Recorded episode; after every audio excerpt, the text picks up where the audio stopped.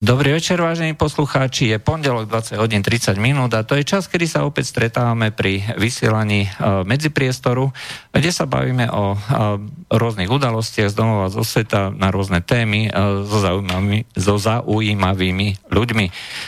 Dnes sa budeme baviť o etike, o tom, ako sa pozerajú ľudia na problém prerušenia tehotenstva a dnes tu máme zácného hostia, pretože minulý, minulé vysielanie sme povedali, že tieto veci by bolo dobre sa nejakým spôsobom porozprávať a komunikovať s osobami, ktorých sa to asi najviac týka, to znamená so ženami. Ja pri mikrofóne vítam Vandu, aktivistku z Dunajskej Lúžnej, ktorá má k tejto téme čo povedať. Dobrý večer. Ešte raz, nebola, nebol stlačené. Ďakujem za privítanie, pekný večer všetkým. Dobre, takže toto by bolo na privítanie od mikrofónu, vás dnes bude sprevádzať e, Juraj Poláček a tie technické informácie, tak 0957249663 je číslo do Bratislavského štúdia, na ktoré nám môžete volať, alebo písať na uh, mail studiozavináč.slobodný uh, studio zavináč.slobodnyvysielač.sk alebo cez formulár na stránke www.slobodnyvysielač.sk. Takže môžete telefonovať, e, telefón zapnutý, pripravený, e, môžete písať, dúfam, že máte nabrúcené všetky, e, všetky svoje myšlienky a perá a klávesnice. No a hneď začneme zostrať tak ako každý týždeň.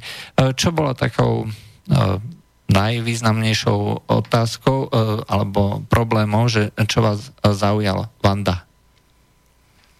Mňa veľmi potešilo, že sa konečne rozbieha demokratická súťaž, kto obsadí v budúcom roku na jar prezidentské kreslo v Slovenskej republike. E, kvôli čomu demokratická? Lebo pr- ľudia budú o tom rozhodovať priamo. To znamená, že e, teší vás e, to, že e, je veľký počet kandidátov, o ktorých sa ľudia môžu osobne rozhodnúť? Alebo... Áno, myslím si, že momentálne je to celkom správne, aj keď viem, že oni majú svoje úmysly, svoje plány, svoje ciele a pre mnohých z nich bude vlastne metou len zúčastniť sa predvolebnej prezidentskej kampane a pred prvým kolom odstúpia odstúpia a možno to tak ako pána Procházku v minulosti môže byť ako odrazový mostík pre nejakú ďalšiu politickú Áno, kariéru. Tak. Nevyrušuje vás to, o čom píšu angažované médiá, že tejto politickej súťaže sa zúčastňujú aj tie osobnosti alebo tie osoby, ktoré by tam podľa nich nemali právo vôbec byť? Je mi to veľmi smiešne, takéto ich argumenty a myslím si, že každý človek so zdravým rozumom si to vyhodnotí sám a bude konať podľa svojho svedomia a podľa e, svojho vkusu si vyberie vhodného kandidáta. Nie podľa toho, čo mu nadiktujú mainstreamové médiá. No, uh, ja nemám rád akože tento, tento pojem mainstreamové a alternatívne. Uh, ja si myslím, že sme všetci tak súčasťou... Tak nekonšpiračné médiá, opravujem. uh, ani to. Ja, ja si myslím, že sme všetci uh, súčasťou toho jedného informačného priestoru a myslím, že sa nejak doplňame, pretože médiá ako Slobodný vysielač alebo treba nejaké ďalšie vznikli nie kvôli tomu, aby robili nejakú, nejakú zákernú podvratnú politiku, alebo, ale po povedali niečo, čo nebolo vyslovené. Hej, čo bolo uh, nejakým iným spôsobom uh, povedzme zmanipulované a podobne. No, uh, takže toto je, uh, toto je vlastne uh, môj názor, hej, samozrejme nemusíte sa s tým uh, nejako, uh, nejako zhodovať, ale uh, hovorím, uh, to, keď niekto hovorí, že toto je hlavné, tak to potom implikuje, že tí druhí zase nie sú hlavní. Myslím, že to je úplne jedno. Uh, proste každé, každý má ten svoj, svoj kútik, hej, ktorý informuje. A aj tie aktivistické médiá si myslím, že by majú právo na uh, existenciu v tom uh, priestore. Je to slobodná súťaž. Určite s tým súhlasím a preto som tu. no, lebo uh, zároveň jedna taká súťaž sa dneska rozvíja aj uh, v rozhlase a televízii Slovenska, RTVS, kde veľká časť, aspoň teda oni sa označujú, že veľká časť redaktorov odchádza a A naopak slovenská televízia a rozhlas dávajú inzeráty, a kde umožňujú ľuďom zapojiť sa do tvorby tejto verejnoprávnej televízie. Ako, ako toto hodnotíte? Keď sme za voľný pohyb pracovnej síly v Európskej únie, prečo by nemohol byť voľný pohyb aj v rámci médií? Pokiaľ viem, všetci 12 redaktori odišli dobrovoľne. Odišli dobrovoľne a bolo to ich rozhodnutie, ktoré ja úplne rešpektujem a takisto rešpektujem rozhodnutie vedenia súčasného zvoleného Uh, parlamentom. RTVS, áno, parlamentom. No, pán, pán Rezník je vlastne uh, volený parlamentom a ďalej už má uh, voľnú ruku, pokiaľ neporuší nejaký ten štatút. Hej, no, ďalej, takže no. ja spávam pokojne. no, nezhodujú sa s tým, ako zase uh, tie niektoré iné médiá, ktoré naopak dávajú obrovský priestor a na sociálnych sieťach pozorujem neustále uh, taký veľký šum okolo toho, že sa E, mení e, verejnoprávnosť na niečo, na vládne médium. Hej, takto. Ja osobne to ale vidím skutočne ako vážny problém, že by e, mohlo dôjsť až takémuto posunu do tých, dalo by sa povedať, nazvať, tak ako to bolo za čas Mečiara, že kde tá jedna politická strana mala vyarendovaný priestor, hej, v podstate vykolikovaný, treba na to dávať pozor, hej, ale, a to hovorím smrteľne vážne. Určite médiá sa predsa nazývali strážim som demokracie, len zdá sa, že niekto musí naozaj strážiť ešte aj tie médiá. Uh, no, uh, takže uh, ja tiež necítim uh, nejaký uh, veľký rozpor uh, medzi uh, tým, čo vlastne uh, alebo teda necítim tiež nejaké negatívne emócie z toho, že by uh, títo 12 redaktori, čo naposledy podali výpoveď, uh, že čo hovoria o tom, že uh, končíme, pretože je obmedzovaná naša verejnoprávna, neviem čo, ale ja si skutočne myslím, že pokiaľ to bude na tej ceste, že budú dávať priestor aj treba s ľuďom a osobnostiam a komentátorom, ktorí nebudú priamo len z toho jedného tábora, čo bolo porušenie verejnoprávnosti evidentné. A mimochodom z tohto si robili uh, doslova, ja som cítil až takú, takú iróniu alebo sarkazmus zo strany tohto súčasného vedenia, uh, že budeme uh, trpezlivo vysvetľovať týmto odchádzajúcim redaktorom počas toho ich obdobia výpovede, o čom verejnoprávnosť je. Mne to prišlo skutočne až komické. Ako matka mám s tým skúsenosť, že naozaj vysvetľovanie e, stojí veľa síl a veľa času, ale iný spôsob častokrát naozaj nie je. E. Táto mravenčia práca. E, ja napríklad som veľmi sklamaná, že pani Hanzelová Ano. najprv založila nové odbory v televízii a vlastne po dvoch týždňoch to vzdala a odišla. Ja teda mm, vo svojich bojoch som vydržala podstatne viacej.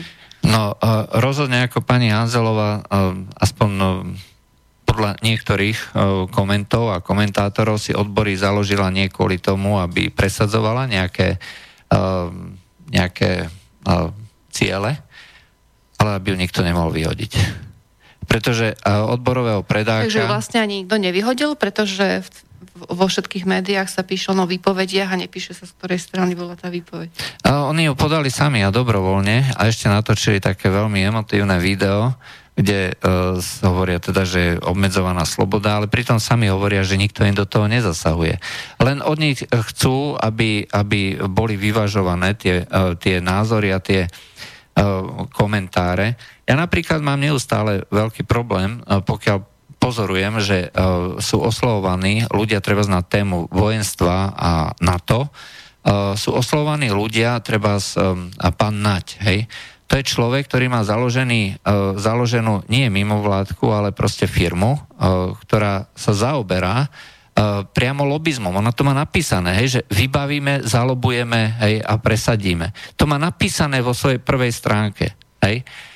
A oni ho oslovujú ako nezávislého analytika, pritom je to človek, e, ktorý je vyslovene platený zo zdrojov Severoatlantickej aliancie. Je jednoducho e, zaujatý. Hej. Je to lobista, hej, ktorý, je, e, profe, ktorý je platený za to, aby presadzoval tieto veci.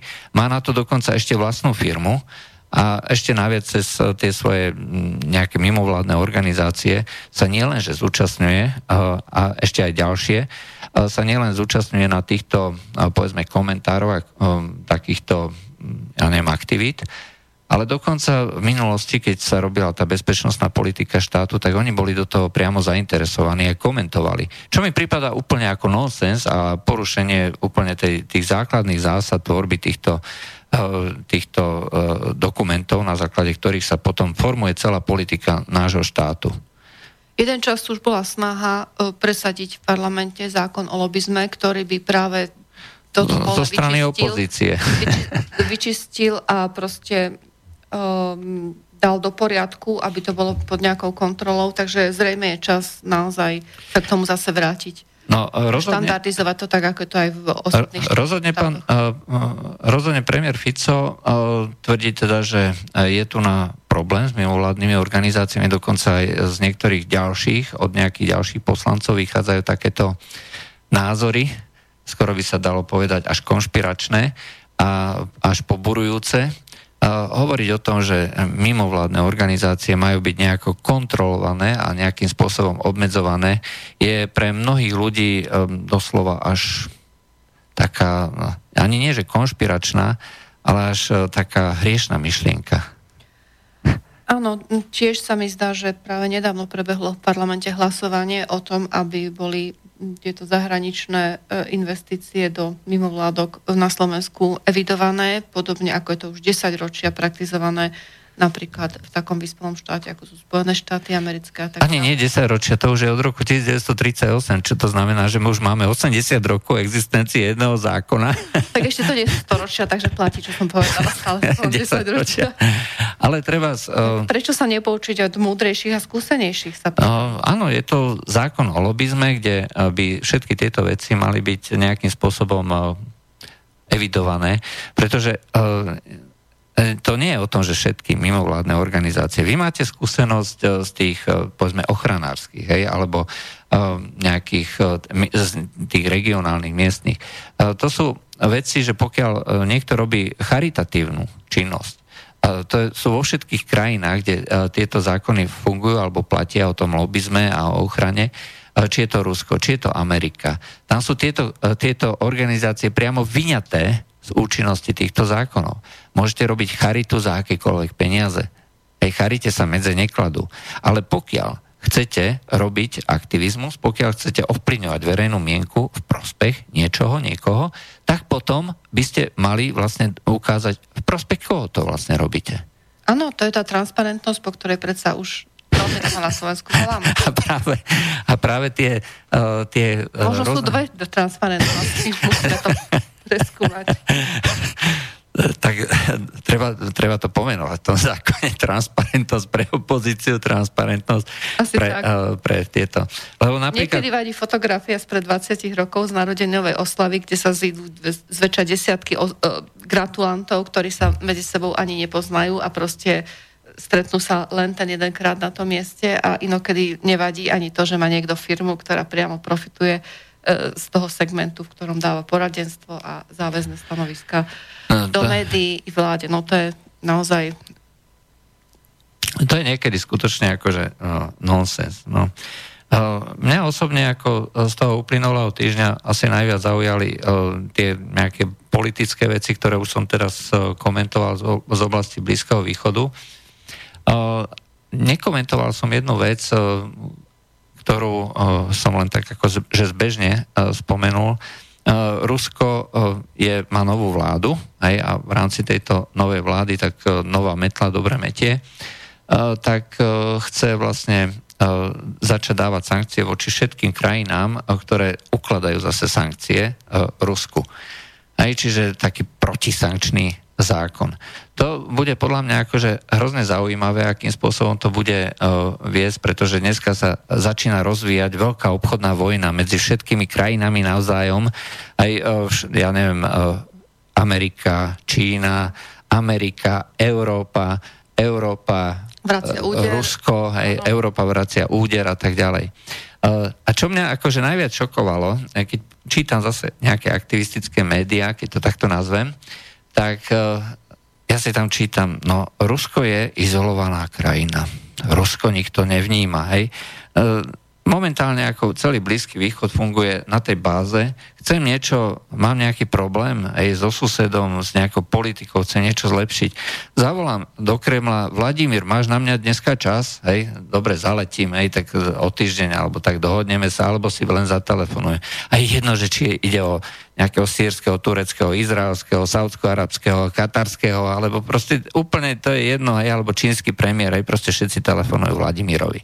Aj, uh, je Petrohradské fórum, aj, ktoré neustále sa zväčšuje, nafúkuje, dohadujú sa uh, verejne, verejne známe uh, uh, informácie o tom, že koľko sa uzavrelo obchodov a to sú akože bilióny rublov, uh, ktoré sa tam točia a neustále sa tá suma zväčšuje aj počet firiem a počet krajín. Hej. Emmanuel Macron priamo prišiel na Petrohradské fórum, aby e, dohodol zmluvy za nejaké, ja neviem, 2, 2 miliardy e, dolárov alebo eur, ani už neviem. A to nie je podstatné, dôležité je, že e, je to krajina, ktorá je, stačí pozrieť na mapu, konca kraja je nevidno, nedá sa, žiadna infraštruktúrny projekt sa nedá bez Ruska robiť. Kvôli veľkosti. A však ten Eustream robíme bez nich, či nie? To mám asi zlé informácie. Eust, uh, Eustream? Áno uh, Eastring. Eustream je firma, ktorá dopravuje plyn na no, území Slovenska. Ten plyn som myslela. Odkiaľ bude ten plyn? No, uh, bude ruský bez ohľadu na to, odkiaľ to budeme ťahať, či z juhu na sever, tak alebo si... zo severu na juh, Asi alebo z východu. Na... z toho vychádzať. Hej, a o tomto by vlastne mala byť nová politika. Uh, zároveň uh, všetky krajiny, ktoré dneska prichádzajú na, um, ako sú nejaké voľby, tak všetci začínajú vidieť, že tá doterajšia politika Európskej únie, ktorá je eurocentristická, bruselocentristická, proste nevyhovuje. Nevyhovuje realite. A či máme Taliansko, hej, kde sa utvorila teraz nová vláda, hej, počas uplynulého týždňa, vyslovene proti bruselská, ktorá hovorí, že už nepodporí ďalšie sankcie. Ja osobne si myslím, že podporí, hej, ale tak to je druhá vec, pre, lebo Brusel, lebo, lebo nátlaky, lebo páky a tak ďalej. Ale treba v Slovensku boli voľby. Hej. Tiež o tom sa vôbec nepíše, ale uh, stačí si pozrieť, koľko sa tam vlastne uh, tie, tá mapa, hej, že ako to vyzeralo, tak uh, to bolo proste celé protiimigračné, proti uh, to až priam proti aj, aj keď sa to nedá až takto uh, jednoznačne nazvať, ale nie je to v tom, uh, v tom tóne a v tom duchu, ako by si prijal Brusel. Ja napríklad som ešte nepredýchala takú záležitosť, že po Brexite vlastne ten výpadok, uh, výpadok financí z Veľkej Británie a takisto odchod určitého počtu britských poslancov za, za Veľkú Britániu sa má nahradiť zo zostávajúcich členských štátov, čo mi príde úplne nelogické a nezmyselné. Proste keď sa ten klub zmenšil, zmenšilo sa jeho územné pôsobenie, pôsobenie na obyvateľov, tak teda ten počet poslancov mal stať taký, aký je a rozpočet taký, aký je. A... Zmenšený. Áno, zmenšený, samozrejme. Prečo sa, prečo sa to má umelo navyšovať? To je proste moloch. Akože 770 ľudí sa nemôže na ničom dosiahn- dohodnúť. To keby naši poslanci tam išli na týždeň do toho Europarlamentu a mali k dispozícii 60 sekúnd na vystúpenie k jednému zákonu, ktorý má 35 strán, tak by tam asi omdleli. A to si nikto neuvedomuje. To je moloch proste, ktorý je neobratný. Ako darmo sa niekto sme z ruského medvedia, ale my sme vytvorili o mnoho väčšieho. No ono, problém je ten, že uh, treba s, uh, niekto si tiež neuvedomuje, teda každý vníma Europarlament len cez zasadania samotného parlamentu, ale tam už je vlastne len ten konečný výstup. Hej. To znamená, že celá tá robota je, celá tá robota je v komisiách, aj v tých rôznych výborov a my by sme vlastne tam mali uh, tlačiť tých poslancov, našich poslancov, že no, povie, čo si robil v tom výbore, hej, že uh, v akom výbore, aké zákon, zákony, lebo tie jednotlivé kluby aj majú svoje záujmy, ktoré pretlačajú pomocou uh, tých svojich poslancov v tých jednotlivých výboroch ale to, každý vníma len to, že Richard Sulík proste príde a povie tam nejakú, ja neviem, dvoj, troj minútovú, že aký hrozný zákon sme dneska hlasovali a mal som na to, na jedno hlasovanie som mal 20 sekúnd. Ale to už je len, to už je len finálna hej, výsledok. Už je všetko dohodnuté, predjednané, každý vie, ako bude hlasovať a ide sa ako podľa itinerára. Hlasujeme toľko, ani sa už čo nejako už ako najviac fascinuje, oni už vedia dopredu vlastne výsledok a oni už potom uh, hlasujú nie tak, že zrátajú hlasy uh, konkrétne, ale už sa hlasuje len akože pohľadom, no vidím, že väčšina za aj opticky a ideme ďalej. No, tak to je ešte väčšia mašinária, mašinária a ešte väčšie babkové divadlo ako u nás v parlamente na Slovensku. Bohužiaľ, no. Za také peniaze. No ale to práve ako mnohí ľudia o, o, začínajú ako vnímať ako veľké negatívum, pretože na začiatku celého toho procesu bolo, že vytvoríme organizáciu, ktorá nám pomôže lepšie cestovať, lepšie študovať, lepšie riadiť tento kapitálu a podobne. A teraz sa z toho stáva základ alebo zárodok a treba povedať na základe Lisabonskej zmluvy. Hej, nie na základe toho, že Brusel robí nejaké tajné, tiché operácie a nejakým podvratným spôsobom hej, si to robí. Všetko je napísané v Lisabonskej zmluve. A tieto všetky uh, veci a opatrenia uh, postupne pridávajú stále viacej a viacej právomoci Bruselu na základe Lisabonskej zmluvy, čo nakoniec teda vedie k tomu, že sa z toho skutočne stáva taká centrálna vláda, ktorá potom cez rôzne nariadenia zase spísané v Lisabonskej zmluve ehm, posúva ehm, v podstate povinným spôsobom, že treba implementovať do našej legislatívy. Bohužiaľ nielen cez tie všelijaké nariadenia, ktoré predsa len prejdú určitým procesom schvalovacím, kde sa k tomu vyjadruje aspoň ten výbor a proste postupne takéto veci, ale ďalším zdrojom nových záväzkov pre Slovensko a okliešťovaním jeho suverenity sú rozhodnutia európskych súdov, ktoré sú často tak rečeno súdne aktivistické, ktoré rozširujú, rozširujú vlastne uh, právomoci a merita existujúcich zákonov. Uh-huh. Skvelým príkladom je aj uh, konanie, ktoré bude už vlastne tento týždeň, zajtra 5.6. Uh, vo veľmi citlivom prípade, keď homosexuálny pár, myslím... Z Rumunska, z Rumunska, áno. Z Rumunska si adoptoval dieťa a teraz chce chce ísť žiť do inej krajiny Európskej únie a od tej domovskej krajiny novej požaduje všetky práva. O, opačne, oni, oni vlastne boli niekde inde a išli do Rumunska a tam... A Rumunsko vlastne nemá uzakonené. Áno, áno. Čiže chcú to od Rumunska. Dobre, takže tak. No len problém je taký, že keď súd rozhodne v tomto konkrétnom jednom prípade, že áno, ten, ten štát im má priznať všetko to, čo homosexuálom v ich pôvodnej krajine, tak tento E, toto rozhodnutie vlastne bude precedensom a bude záväzné dokonca aj pre Slovenskú republiku. No, áno. A tým sa zmení vlastne jurisdikcia na našom území bez vyjadrenia našich zákonodarcov v parlamente a bez súhlasu našich občanov. No. Vo veľmi podstatnej veci, ktorá navyše ako jedna z dvoch e, rodinné právo a ešte jedna oblasť sú výnimkou, kedy každý no, štát má mať svoju suverenosť. No, áno. Uh, pri mikrofóne uh, došiel nám ďalší, uh, ďalší uh, kolega do diskusie, takže knieža Miškin, vítam, dobrý večer. Ďakujem, dobrý A, večer. Takže, knieža, čo teba zaujalo počas uplynulého týždňa? Prebrali sme RTVS, prebrali sme uh, kandidátov na Slovensku, aj Blízky východ, aj Európsku úniu.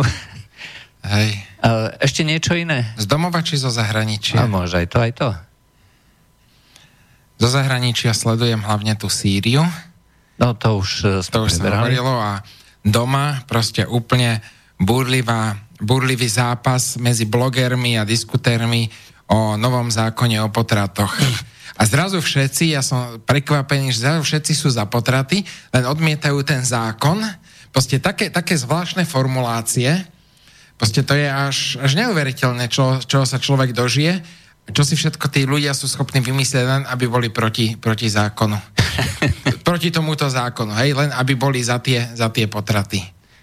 No, uh, ono to možno súvisí s tým, že uh, nejak sme sa, uh, aj keď je to už súčasť tej našej uh, diskusie, možno to súvisí s tým, že už sa nám nejak vrilo do mysle, že máme slobodu, máme absolútnu slobodu, hej, čiže o všetkom sa rozhodovať, že síce áno, vieme, že zabíjať je zlé, hej, že proste je to vražda, hej, proste vieme teda, že uh, to, uh, to malé stvoreniatko, uh, ktoré sa začne teda tvoriť v tom tele matky, aj tak je živý tvor, aj od, od začiatku, od začiatku motlčie srdiečko a podobne ja neviem odkedy, od ktorého... Myslím, od 8. týždňa. Od 8. týždňa, hej, začne... No, ale uh, u nás, myslím, je legálny potrat do 12. Áno, a bohužiaľ je to úplne bez udania dôvodov, bez čohokoľvek. Proste. No. no proste sa, uh, sme si tak nejak uh, uzakonili tú slobodu a povedali sme si, ak, síce každý vie, že to doprčiť akože uh, vidím to, vidím to na tých obrázkoch, hej, však to už vyzerá ako človek, hej, má to ručičky, nožičky ako vyformované, hej, v, tých, uh, už tých, v tom prvom počiatočnom štádiu, hej, a um, povieme, že to nie je človek, hej, ale zase tá sloboda, Ježiši Kristia, ten, ten rozpor medzi v hlave si usporiadať, tak ja chápem, že takéto čo si vzniká. Dobre, ale budeme sa tomu venovať uh, po prestávke, dáme si pesničku a po prestávke sa budeme venovať potom tej hlavnej téme.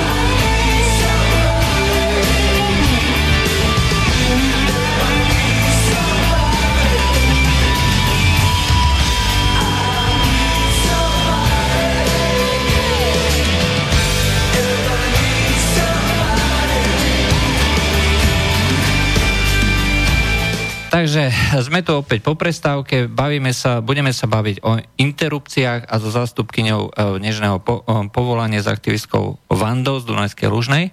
Môžete nám volať na číslo 0957249663 a môžete nám tiež písať na studiozavinaclobodnyvysielač.sk alebo cez formulár www.slobodnyvysielač.sk Takže e, to sú nejaké tie základné technické informácie, ešte vám to zo párkrát pripomenieme. No a hneď máme telefón, nasadte si sluchatka. Áno, počujeme sa? Dobrý večer vám prajem. Počujeme sa? Áno, počujeme sa, veľmi dobre. Dobre, čo vám prajem z Nemecka. Ja vám chcem zavolať, chcem vám reagovať na tú, na tú poznámku o, tých demo, o tej demokratickej diskusii e, o voľbe toho prezidenta. Áno. Som sa tomu dosť zasmial, pretože ja vám poviem jeden citát, ktorý som povedal jednému americkému kolegovi, ktorý, ktorý ma dosť provokoval a tak som mu to vrátil, vtedy to bolo za doby prezidentovania Georgia Busha. A ja som mu povedal, dajte mi dosť peňazí a ja vám zvolím za amerického prezidenta šimpanza. Myslím to doslovne. A pretože dneska máme Ameriku na Slovensku, tak to patria, to, toto isté platia aj o voľbe prezidenta na Slovensku. Kto bude prezidentom, rozhodnú peniaze. Uh, to a máte... dôkazom toho je aj súčasný prezident. Slováci zvolí za prezidenta úžerníka. Hej. Potom tento, ten istý chlap je daňový podvodník a dneska je to kriminálnik. Stále je prezidentom. A keby kandidoval, tak ho zase zvolia. Takže tá demokratická diskusia, to je, to je také, také divadlo, prepačte mi za môj výraz, pre naivných idiotov. A ja si myslím, že to nie je ani, nie taký ako ani taký hlboký problém, keď si predstavím obyčajných ľudí, ja som sa rozprával so Slovákmi asi pred týždňom do a predstavte, že existujú Slováci, ktorí nepočúvajú uh, slobodný vysielač. Tí, tí ľudia nemôžu byť informovaní. Ja by som slobodný vysielač zaradil normálne do povinnej výuky. Alebo ako maturitnú otázku. To sú najlepšie, najlepšie zdroje informácií. Dobre, to bol vtip, ale, ale uh, skutočne tí obyčajní ľudia, ktorí žijú e, z práce do práce, to znamená jedna šichta a potom šichta doma, im sa ne, ne, nedá čo čudovať, že zvolia toho, koho vidia na plagátoch najčastejšie. To je celá demokracia. No, v tom máte a úplnú o, pravdu. O nejakých demokratických diskusiách neviem, no. A ešte, ešte mi dovolte urobiť jednu poznámku k tej hlavnej téme, k tým, k tým potratom. Tiež poviem tak troška cynicky, že ten problém sa dá vyriešiť pomerne jednoducho. Že každý, kto je za potraty, tak by mali s príkladom a ako prvý by sa nechal, mal nechať potra, potratiť nás ako dodatočne a máme vyriešený celý problém. Pretože to je, to je rozhodovanie o druhom živote. Ja neviem, či to ľudia uvedomujú. No. Dobre, dúfam, že som vás podpichol a dúfam, že sa dosť dočkáme toho, že budeme e, vys, e, vyučovať e, to slobodný vysielač ako povinný predmet. Mm. Dobre, ďakujem za zavolanie. Takže to bolo... Ja len ešte poviem ako k tým kandidátom. Je pravda, že Andrej Kiska bol zvolený kvôli tomu, že do toho investoval neskutočné množstvo peňazí. A investoval nielen počas kampane, a zdá sa, že podvodne, ale investoval aj predtým. My sme sa bavili, ako to nás kniežeťom Myškinom, akurát včera som mu takú jednu úvahu vyťahol, že Možno preto sa objavili tie e, dokumenty, lebo niekto chcel hrozne vedieť, e, čo bolo vlastne v tej KTAG firme e, robené, aké transakcie a s kým. Pretože Andrej Kiska je prázdna nádoba. Hej, to znamená, že on nemá žiadne ambície, on nemá vlastne nič. On bol vybratý, že ty vyzeráš dobre, máš nejaký dobrý životný príbeh, teba tam dosadíme, podporíme. Ale neviem si predstaviť u človeka bez ambícií, bez akéhokoľvek e, politického vzdelania a, skúsenosti, že e, si bude platiť prezidentskú kampaň roky, roky predtým. Dokonca Dobrý aniel sa hovorí, hovorí že, že je súčasť tej kampane. Aj založenie Dobrého aniela. Uh, vie si vôbec niekto predstaviť, norm, ako normálne uvažujúci človek, že uh, takýto človek, skutočne, ktorý nemá ambície, ktorý nemá uh, tieto skúsenosti, uh, ktorý sa o to vôbec nezaujíma, že do toho pôjde a bude investovať vlastné peniaze. A, takže zdá sa, že práve cez toto sa preháňali a, veľké finančné zdroje a možno ten, kto vyťahol, a, kto sa dostal alebo chcel za každú cenu dostať cez finančný úrad, k týmto informáciám, tak dneska má zrejme všetky tieto možnosti priamo pred sebou, že odkiaľ išli peniaze, od koho a tým pádom aj vie, že akú politiku Andrej Kiska presadzuje. Alebo kto za ním stojí, kto ho za platí. Stojí, a kto ho platí. Hej, čiže dô, nie je dôležité ani tak e, počas tej kampane, ale dlho, dlho, dlho predtým. Hej. A e, ten, kto e, vlastne vytiahol tie informácie, ktoré finančný úrad počas kontrol zistil priamo u Kisku ohľadom kampane, tak má podľa mňa v tomto momente, ale to berte ako len môj nápad, hej, ani nie, že ako, ako realitu, ale je celkom dobre možné, že v tomto momente uh, má všetky tieto informácie o tom, že čo bolo dlho, dlho celé roky predtým a vie proste, aké sú tam väzby hej, a môže byť za tým hoci kto, hoci čo. Možno aj tí reptiliáni.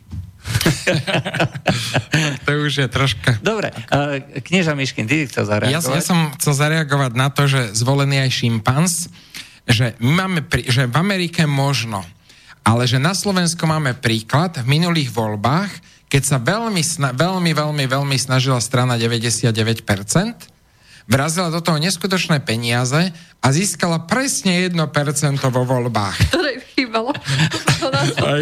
čiže ja, ja by som povedal možno, že, že, že možno sú tí Slováci múdrejší a nejdu len po peniazoch a nejdu len o tom, kto vrazí do tej kampane veľa peňazí, ale hľadajú aj niečo viacej. Hej, strana skok, to je deto. Hej. Tiež boli vlastne, išli do tej kampane, aby uh, odčerpali, aspoň tak sa hovorí v týchto politických kuloároch, aby odčerpali strane SAS hlasy. Hej.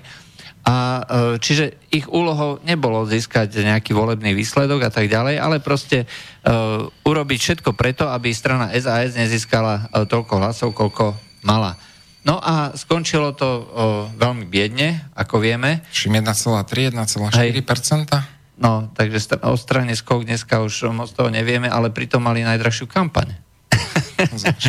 a takisto, keď hovoríme zase o peniazoch, uh, predsa Robert Fico, a ináč tu sa musím ospravedlniť, lebo som hovoril o Robertovi Ficovi ako o o aktuálnom premiérovi. Aj to nás upozornil jeden poslucháč v jednej otázke, alebo respektíve komentári cez mail a uh, samozrejme dneska je uh, Peter Pellegrini, uh, aktuálny premiér, aj, uh, ktorý je samozrejme absolútne nezávislý od Roberta Fica a ten na neho nemá vôbec žiaden dosah. uh, to bol sarkazmus. Juraj, ale... Mám, mám takú otázku na teba a možno aj na Vandu. Myslíš si, že, že Slováci sú múdrejší, čo sa týka volieb, ako rozumnejší národ, ako Američania? Keď teda no, nezvolili tú stranu 99% na nízko, ktorí toľko peňazí vrazili? No, samozrejme je celkom dobre možné, že budú rozhodovať tie peniaze, pokiaľ bude vyrovnané pole kandidátov. Napríklad Robert Mistrík som si otvoril, on tvrdí vo svojom rozhovore, ktorý e, dal pre týždeň, že 90% budem platiť kampania, 10% mi prispieje Richard Marko zo spoločnosti ESET. To znamená, že e, človek zo spoločnosti, ktorá financuje denník N, zo, uh, to, ako nie je spoločnosť, ale len uh, proste títo, uh, títo, ktorí sú za uh, tým, uh, tými akcionármi, a, tak uh, sú to osoby, hej? Čiže nie je samotná spoločnosť ESET, ale majiteľia ESETu. Uh, zároveň majú blízko progresívnemu Slovensku, Hej, čiže no, hovoriť o tom, že no, Robert Mistrik nemá nič spoločné s oligarchami, je si myslím, že dosť zavádzajúce. Uh, SED je no, veľkou firmou, tí akcionári sú multimilionári a sú, myslím, že celkom oprávne nepovažovaní za, no, povedzme, no, sú na tej úrovni oligarchov. Uh, nie sú to tí klasickí oligarchovia, ktorí čerpajú zo štátnych peňazí našich, vlastných, ale uh, si myslím, že uh, tieto veľké firmy uh, typu Asset majú asi najväčší, prí, najväčší biznis z, veľkých, z veľkých zmluv, s veľkými korporáciami a aj treba s, s nejakými inými krajinami, s inými štátmi. A pokiaľ viem, tak uh, firma Asset uh, má uh, previerku aj na dodávku do amerických vládnych úradov. Uh-huh. Hej. Uh, tak uh, pokiaľ má niekto iné informácie, samozrejme nech zavolá, ale hovoriť, že je to úplne nezávislý kandidát, mi z tohto pohľadu príde skutočne ako dosť zavádzajúce, že nebude mať vôbec nič. A tiež 90% u človeka, ktorého nikto nepozná. Hej? A to si budeme môcť ukázať, alebo teda budeme môcť vidieť o rok, Robert Mistrik tvrdí teda, že bude mať 90% z vlastných peňazí. Ak skutočne bude chcieť robiť kampaň iba čisto sám za seba, tak v konečnom dôsledku nemyslím, že by mal toľko vlastných peňazí, aby to mohol investovať aby sa mohol presadiť. Ale tam sa bude môcť spoláhnuť, treba, že ten denník N bude stať hrdo za ním, aj možno aj nejaký ďalší E, ďalšie médiá, portály a e, aktivisti, aj práve ktorí budú spojení treba s tým progresívnym Slovenskom. Nebol mistrík členom Sasky? E, bol, bol doslova, on bol jeden z tých otcov zakladateľov Sasky, ostal tam dneska už iba Richard Sulik, čiže jeden bol Jozef Mihal a neviem, kto bol štvrtý. Nebol niekto, kto odišiel vtedy, keď bol ten rozkol?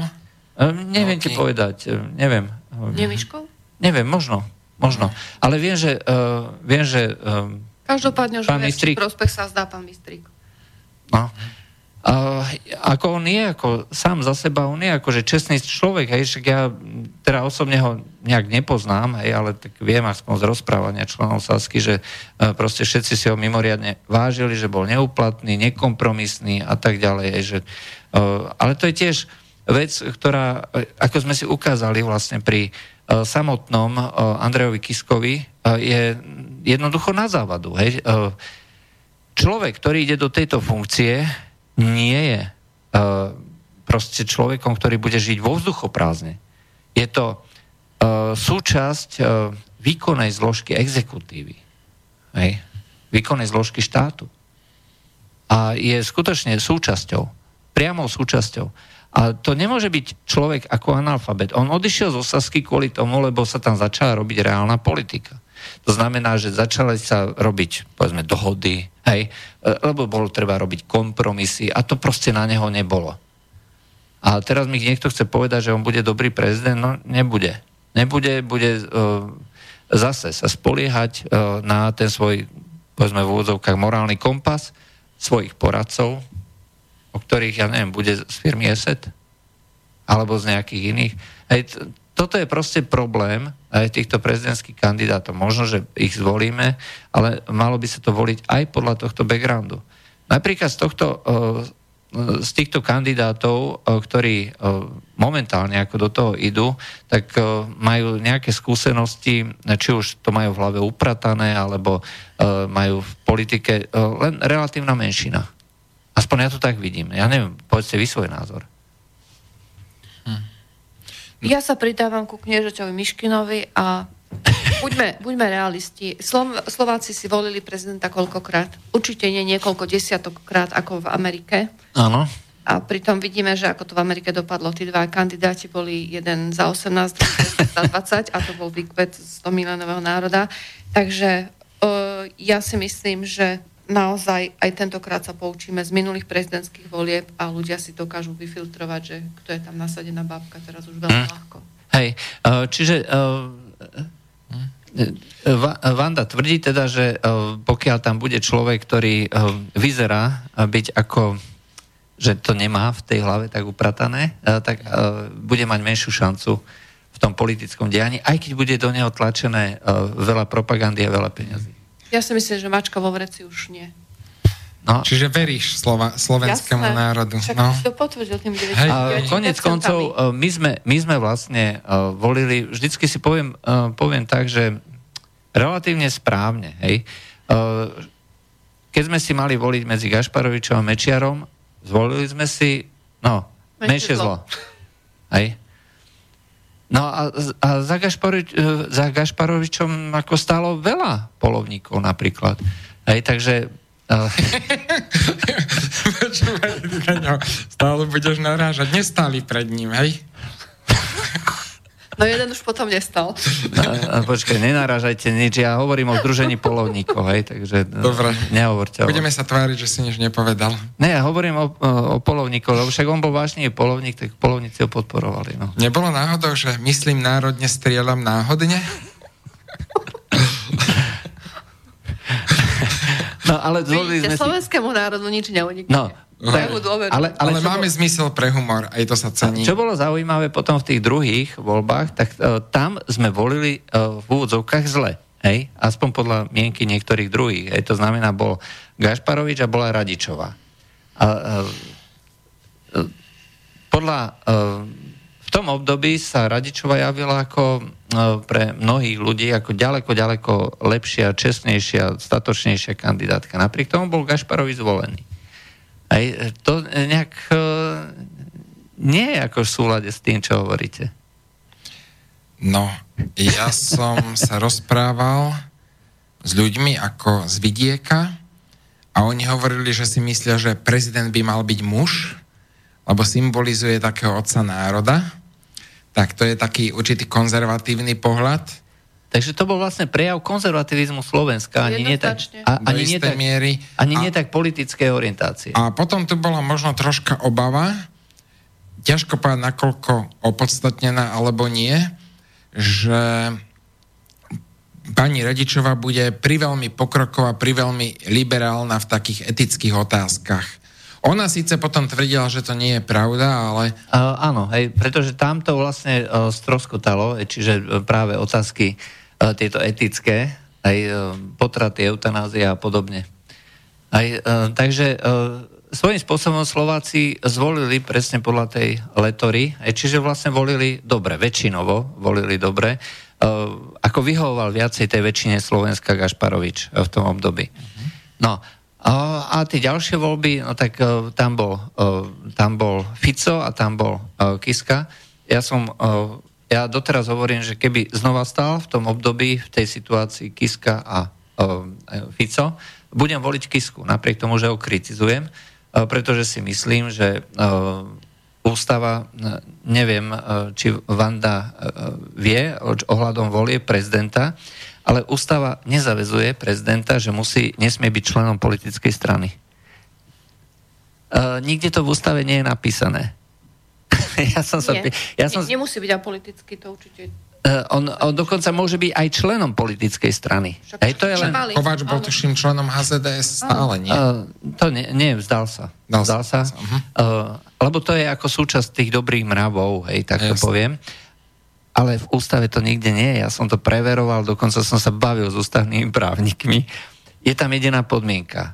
Uh, okrem teda veku, uh, bezúhonnosti a tak ďalej, nesmie mať inú platenú funkciu. To znamená, že pokiaľ by si smer uh, zadal uh, pravidlo, že uh, predseda je neplatená funkcia, aj čestná funkcia, e, teda čestná so všetkými právomocami, ktoré k tomu, z toho vyplývajú, ale neplatená, tak e, Fico by kľudne mohol ostať ako, ako predseda Smeru a keďže máme parlamentnú demokraciu, tak on by vlastne cez uh, to, že mal uh, absolútnu väčšinu v parlamente, uh, tak by mohol cez svoju, svoju stranu vlastne ovládať parlament a tým pádom aj vládu. My by sme mali tak, na takú, takú absolutistickú vládu a to vyplývalo z ústavy. Skutočne to tam je. A ešte sa Toho môže sa za, zúčastňovať na zasadaní, každom zasadaní vlády prezident. Keby veľmi chcel, Áno. tak sú povinní mu to umožniť. Áno, áno. A, a keďže by bol predseda uh, tej strany, hej, tak cez ten svoj mandát by vlastne vedel riadiť aj tú vládu. To tam, to všetko vyplýva z toho, či že ústava... chlapov, ale keď sa chlap stane premiérom, tak on si nenechá od nejakého vzdialeného chlapa diktovať. Však to vidíme už aj na pánovi Pelegrini. Je to celkom dobre možné, ale on by mohol kľudne spraviť to, že by toho premiéra jednoducho odvolal. Tak, ako to bolo treba v Rusku, aj tie rošady Medvedev, Putin. Aj, čiže prezidentom bol Medvedev, Putin bol v úvodzovkách len premiér, ale jednoducho vládol. Nemyslím, že prezident môže bezdôvodne odvolať premiéra. Nie, prezident nie. Ale sa- parlament, ale parlament môže odvolať, uh, môže odvolať vládu. Áno. A keďže prezidentom by bol človek, ktorý by ovládal parlament, tak by mohol vlastne toto spraviť. E, je to síce krkolomná Skúšali konštrukcia. ste niekedy ovládať 80 poslancov? Alebo... Uh, teoreticky. Nie je to- nie je to ja, celkom tak. ja viem, ja viem, že to nie je tak, ale hovorím, že to je teoretická konštrukcia a ja som nechcel to riskovať. Hej? A preto som aj verejne vyhlásil, že za týchto okolností ja nebudem podporovať uh, Fica a napriek tomu, že tam boli tie podozrenia Kiska, že scientológovia a podobne, tak uh, jednoducho som radšej riskoval uh, to, čo som považoval za menšie zlo. Takže tak. No aj členovia Smeru vlastne. A členovia Smeru zase Povedali, že nechcú, aby mal Fico priveľa funkcia, priveľa moci. pri veľa moci. A potom chceli, aby bol radšej premiérom. Pri málo moci. Lebo prezident má podstatne menej právomoci ako premiér. Takže... Oni, nie, eh, členovia Smeru eh, hlasovali proti Ficovi. Aspoň čo ja viem. Hej. Eh, Mnohí členovia Smeru. Že nechceli, nechceli No oni veď, to, veď to hovorím, že nechceli, aby sa Fico stal prezidentom, ale chceli, aby zostal premiérom, kde mal reálnu výkonnú moc. no, to ja vôbec netuším, eh, ale ja hovorím ako z tejto konštrukcie. eh, Mňa proste desila eh, táto, táto konštrukcia, že napríklad zasadanie vlády sa riadi rokovacím poriadkom. Ale to je v podstate zákon. Hej? Lenže rokovací poriadok e, sa môže zmeniť e, jednoduchou väčšinou, kedykoľvek. Čiže e, tam sa kľudne môže zmeniť aj to, že vládu bude zvolávať prezident. Už Napríklad. Lord Acton povedal, že moc korumpuje a No. absolútna moc korumpuje absolútne. Dobre. To znamená, že keby bola, boli všetky zložky moci naozaj v rukách jednej strany, tak by to bola veľmi nebezpečná situácia. No. Takže Áno.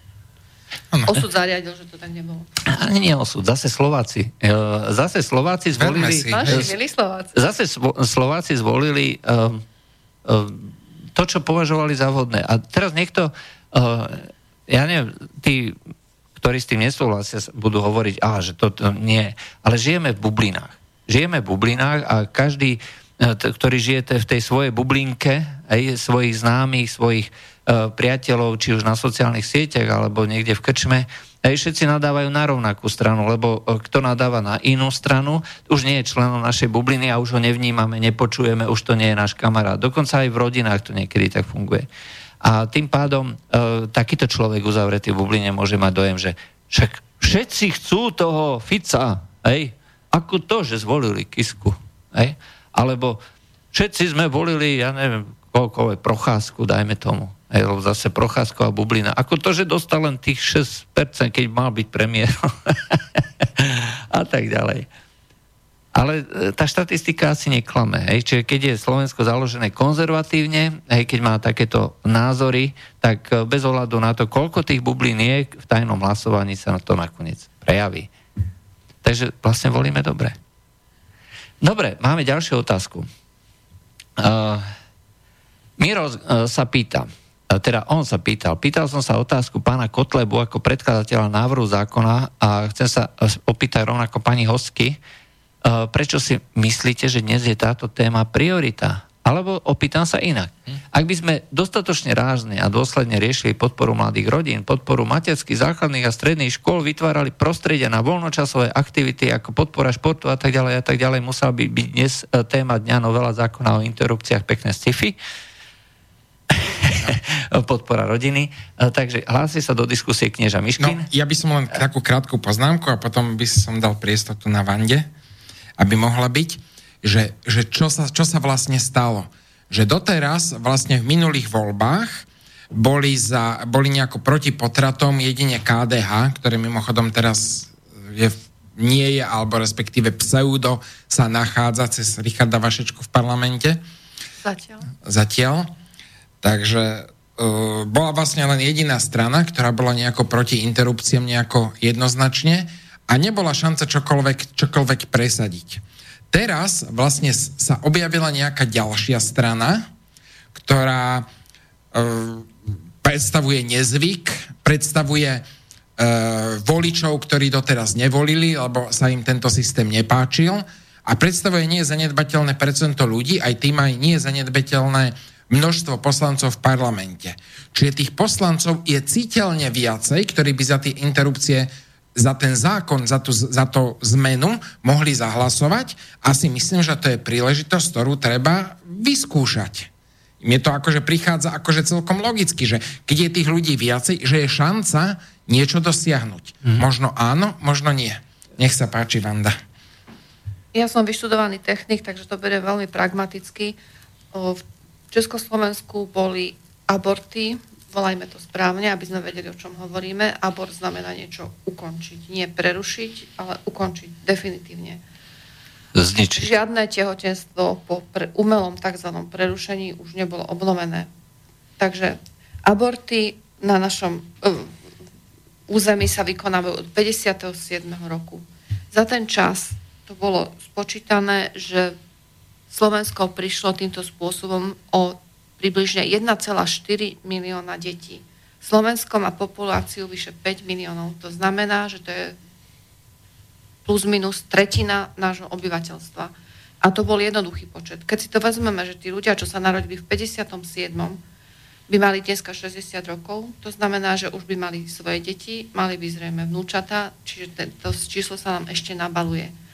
Ak sa niekomu 1,4 milióna absolútne nevinných obetí nezdá byť dostatočne veľká genocída alebo holokaust, alebo akokoľvek to nazveme, proste to krvi prelievanie, tak ja si myslím, že naozaj už včera, aj predčerom, aj v minulom volebnom období bolo neskoro zastaviť, zastaviť tento proces nezmyselný. No, takže e, toto, bola, e, toto bol hlas ženy. Hlas ženy, ktorá má skúsenosť s tým, že ako, ako v nej vzniká nový život, ako cíti prvé záchvevy toho dieťatka. A nie je to hlas nejakého človeka od stola, muža, ktorý tieto veci ktorý nevníma. A je to zároveň aj hlas racionálny. Hlas, ktorý hovorí o tom, že Slovensko by malo mať teraz ďaleko viacej ľudí hej, a nemalo by mať problém s populáciou. Čiže bavíme sa o téme o bociach a, a, o prerušení tehotenstva, ako to tak a, zahmlievajúco nazývajú mnohí, mnohí ľudia, aby to tak neznelo, že to je zabíjanie.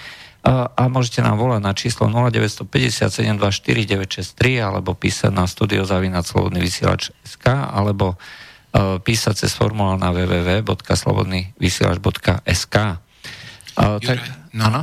E, vlastne tu navrhujú riešenie, ako nahradiť tu to 1,4 milióna Slovákov. Prijať 1,4 imigrantov. A problém je vyriešený. A problém, Čo povieš na to? No, problém je samozrejme vyriešený, ale uh, zaprvé je to mm, kultúr, to nie je akože uh, uh, takto, nie je to rieši to tú ľudskú human, humánnu genocídu, hej, ktorú sme si sami počet, vlastne urobili, tú početnú, ale zároveň je to kultúrna genocída. Pretože uh, žiadna iná krajina, ktorá by vedela, alebo žiadna iná kultúra, ktorá by vedela poskytnúť takéto množstvo uh, ľudí, sa nenachádza v nejakom kultúrnom, kult, nám kultúrne blízkom okruhu. Teoreticky uh, by sme takto mohli uh, nazvať Ukrajinu, hej, uh, s tým by som absolútne súhlasil, teda keby som chcel byť, eh, keby som chcel byť eh, úplný um, sebec, hej, že teda vykradneme Ukrajinu, hej, však čo tam, hej, však nech si to tam Rusi nechajú. A, a že teda nech žijú k nám. S tým ja nemám problém. Je to kultúrne kompatibilné obyvateľstvo a mnohí z tých, ktorí by sa k nám pristahovali, e, by práve riešili problém treba s, e, s t- pracovnými silami, ktoré potrebujeme akútne, doktory, e, rôzne sestričky, technici a podobne. Ešte z čias Sovietskeho zväzu je, je tam vysoká kultúra, úroveň vzdelania. Ale samozrejme, nikto nechce Ukrajincov, a ako myslím, nikto nemyslí na Ukrajincov, naopak, každý sa pozera smerom na juh to znamená čierne obyvateľstvo, obyvateľstvo moslimské, čo je niečo úplne ako nekompatibilné s touto kultúrou. Čiže ešte by sme si naviac tej našej genocíde pridali aj kultúrnu genocídu. To by bol zánik slovenskej kultúry. No e, ja neviem, ako či sme e, už e, tak blbí, hej, že pozrieť sa niekde tam po okolí, hej, niekde do Švedska, hej, kde to už začína byť skutočne vážne, do Francúzska, je vo Francúzsku. Práve mi jeden známy hovoril, bol vo Francúzsku a bol v metre. A prišiel k nemu nejaký žobrák, taký zjavne nejako z tej Severnej Afriky a pýtal peniaze. On povedal, že, že nedám, lebo nie je zvyknutý dávať žobrákom, lebo vie, ako to skončí, hej, tie peniaze. Prišiel znova, prišiel tretíkrát a keď tretíkrát odmietol, tak sa mu normálne začal vyhrážať, že ja na budúce sem prídem a dám, e, zdám sem bombu. Hej, a tam boli ešte nejakí ďalší takýchto e, počernej pleti, alebo neviem, jak to nazvať. Hej, nemám nič proti tomu, ako človek vyzerá, ale proste častokrát to indikuje určité zmýšľanie. A proste oni začali, že áno, bombu, začali mu tieskať, že bombu, že to na vás platí, že nechcete dať a tak ďalej. A kamarát bol z toho úplne akože hotový, lebo jedna vec je, keď počuje, že imigranti sem, imigranti tam, a druhá vec, keď vidí, čo to znamená, že proste ten človek ako normálne považuje, že on má nárok na tie peniaze, a ak on nedá, tak má právo urobiť nejaký tu na výbuch. Akože pre nich to je normálne myslenie. No. Ako on bol z toho, z toho tak vedla, lebo jedna vec je, keď to človek si počuje, treba na slobodnom vysielači, a druhá vec, keď to priamo zažije, že sa mu niekto takto osobne vyhráža no. likvidáciou. No, napríklad teraz je Ramadán. Hej? V Palestíne, respektíve tam v okolí tých rôznych svetých miest a v Izraeli, tak tam je tam sú, ja neviem, Hebron alebo, alebo Starý Jeruzalém, tak tam je množstvo tak, moslimov, ktorí akože e, behajú aj normálne a e, oni sa musia postiť, aj čo v tých teplých e, mesiacoch, ako je teraz, e, je dosť e, kruté a náročné, povedzme si rovno. Aj e, od východu slnka do západu slnka on nesmie ani jesť, ani piť. Aj to je skutočne na odpadnutie a oni e, sú veľmi, veľmi zle nesú, keď vidia kresťanov alebo neveriacich, eh, že proste si tam popíjajú, aj jedia. A oni chcú presadiť, aby všetci sa eh, robili alebo eh, tvárili, že budú takisto fungovať a, takisto budú vystupovať. No, a v tej Palestíne, ale keďže kresťania akože nemajú takéto problémy, aj tak išli do nejakého kláštora, aj nejakí františkáni, aj to bolo snímané priemyselnou kamerou, a uh, tí františkáni uh, pustili všetkých tých pútnikov, kresťanov dovnútra, že tu si môžete si, uh, oddychnúť, vypiť, najesť, oh, počas Ramadánu by to nemohli na ulici, tam by ich ukameňovali. A chceli za nimi vojsť dvaja palestínci a ten kňaz hovorí, že nie, že vy ste ako moslimovia, tak oni sa tam domáhali vstupu. Skončilo to tak, že ten jeden palestínec vyťahol nôž a pichol toho františkána, hej, cez plot, hej, normálne ako zamrežovaný plot a pichol mu do brucha. Toto je e, reálna story, ktorá sa stala počas týchto dní. A to dokumentuje, že jednoducho e, kultúra, e, ktorá je takto neznášanlivá a tak agresívna, by bola pre nás, ktorí si, ja neviem, ctíme zákony a tak ďalej, tak by bola skutočne vražedná. Hej, a v doslovnom zmysle, nielen vražedná v tom prenesenom kultúrnom zmysle, že by e, postupne, ako sme m, mm, tie vzory správania preberali od nich. Juraj, a nebol náhodou Libanon kedysi, niekedy v 50 rokoch alebo 40 rokoch, že sa mu nehovoril, že Perla východu alebo Paríž východu? Áno, Paríž. Ja som videl nejaké fotky, ako nádherne vyzeralo a vraj to bola vtedy prevažne kresťanská krajina a potom tam prišlo okolo 50% utečencov, palestíncov, ktorí nikto iný nechcel prijať, len oni a dopadli, že pre dobrotu na žobrotu? To? Palestínčania nemajú vlastný uh, Majú, volá sa Jordánsko, ale uh, nikto to nechce akceptovať. Hej, takže uh, v princípe uh, je Jordánsko ako uh, palestinským štátom. Hej, to sú palestinskí Arabi, hej, ktorí uh, si uh, tam žijú pod vládou teda, tej dynastie Hašemitov a uh, teoreticky uh, tam aj boli uh, až do toho, uh, neviem, ako sa tomu hovorí, proste bol to nejaký čierny uh, september alebo proste takýto nejaký mhm. mesiac, že oni sa zbúrili proti kráľovi a on išiel do toho takým spôsobom, že ich vystriel tam zahynulo, ja neviem, niekoľko, niekoľko tisíc alebo desiatok tisíc palestínčanov, len o tom sa moc nehovorí, lebo to bolo ako medzi, medzi Arabmi a medzi moslimami, aj tak uh, koho by to zaujímalo. Aj. Mm. Ale treba si Treba si uh, to pozrieť niekde v histórii. No a Libanon, ešte si pamätám fotky z 80 rokov, Beirut, to, bol, to vyzeralo jak teraz Sýria. a pokiaľ vieme, doteraz to tam nie je moc rúžové, doteraz tam bojujú, nie je to, nie je to. Uh, treba... Ak sa mýlim, tak má oprav. Nie, doteraz ale... tam stále bojujú a z, zároveň sa tam ako zvýšila veľká uh, uh, veľa tých fanatikov, náboženských fanatikov, uh, kresťania sa stali, uh, menšinou. sa stali menšinou. A čo je zaujímavé, tak uh, maroniti, ako tí maronickí kresťania, tak oni vlastne ticho podporujú týchto Hezbollah alebo to je v podstate ší, šítske hnutie, ktoré podporuje Irán. A toto je taká jedna z tých koalícií, takých podivných, o ktorých my ani nevieme, ale jednoducho takto to funguje. Aj, nie je to samozrejme koalícia toho typu, že volia spolu, ale proste sa na základe nejakých dohôd podporujú navzájom. Pre dobrotu nášho bratu? Nie, lebo uh, zlo páchajú suniti. Uh-huh. Aj uh, sunnickí moslimovia. Hej. Hamas je vlastne sunnické, uh, sunnické hnutie, aj keď teda uh, a vychádza z, z idei moslimského bratstva, čo je v mnohých krajinách považované za teroristické hnutie, ale uh, keďže uh, žiadnych iných podporovateľov a sponzorov nemajú, takých významných teda okrem Európskej únie, tak uh, používajú iránske peniaze alebo iránske zdroje cez nejaké kanály a kontakty. Veľmi peknú myšlienku nám poslal Miro. Hej, úplne geniálne. Ja som to už tiež veľakrát počul, ale vždycky to zabudnem povedať. Uh, niekde som sa dopočul výrok, ktorý znie približne takto. Keby nebolo migrantov, neveril by som, koľko peňazí by sa štáte našlo na rozvoj a podporu súčasných obyvateľov.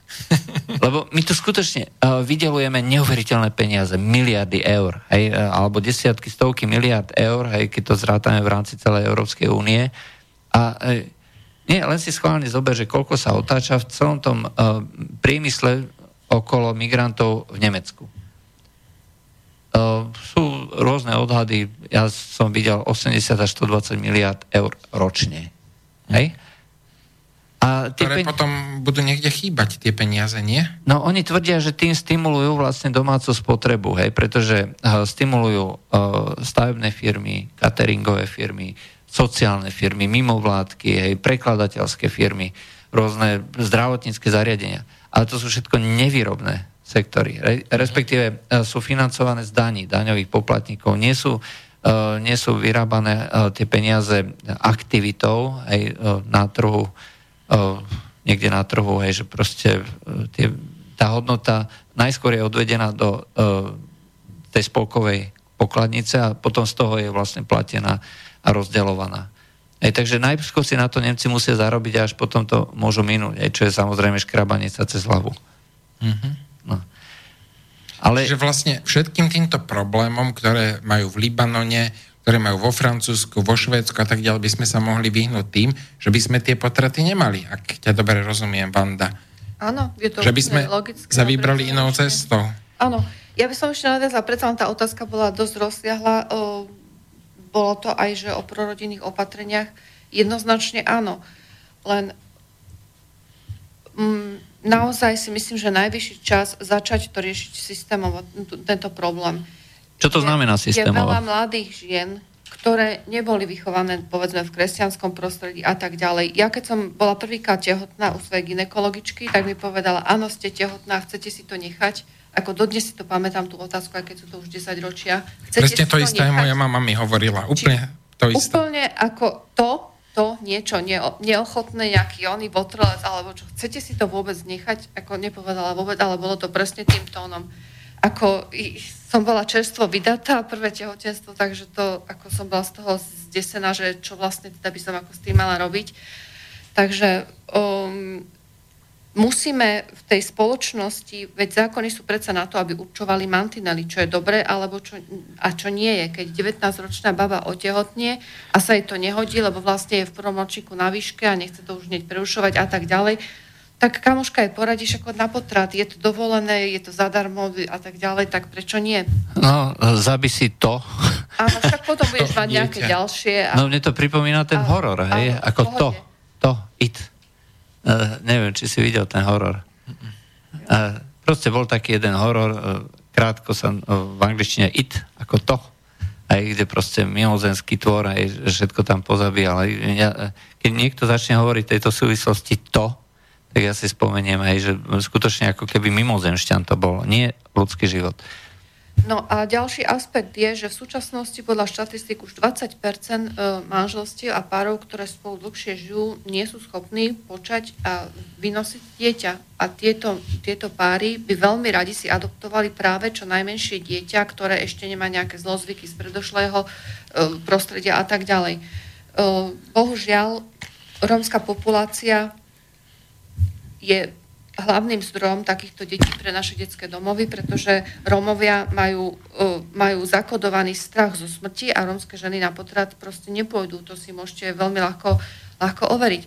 Takže keby vlastne, a ďalšia štatistika hovorí, že 80% žien, ktoré dieťa neplánovali, nechceli, ale nakoniec vplyvom nejakej možno charitatívnej organizácie, ktorá podala pomocnú ruku a vytvorila podmienky, aby to dieťa mohlo znieť po, po anonimnom pôrode na Eh, na adopciu, tak 80% tých žien, keď to dieťa porodili, tak jednoducho tá príroda zafungovala a v tej žene sa prebudili tie normálne živočišné materinské pudy a oni si to dieťa nechali. Takže ja si myslím, že keď môžeme mať zákon na to, že nemôžete zabiť bezdomovca v parku, len tak bezdôvodne, tak rovnako by sme mohli mať aj zákon, že nemôžete bezdôvodne zabiť vlastné dieťa. No, uh, Takže um, vy si myslíte, že uh, by to malo byť akože uh, povinné, že um, každá, každá tá žena by mala donosiť aj to dieťa? Ja si myslím, že naozaj by si mala uvedomiť, že to je vlastne zabitie ľudského, ľudskej bytosti. A podľa toho verím, že tie ženy by si to postupne uvedomili a naozaj by sa správali zodpovedne, pretože každá žena má právo voľby. Má právo voľby, predtým, ako to počne. dieťa počne. Nebol by ten zákon možno lepší ako byť, ja neviem, proaktívny? Aj to znamená, že prijať štátnu politiku, dajme tomu proti potratovú, ale treba sa nejak výrazne nesprísňovať.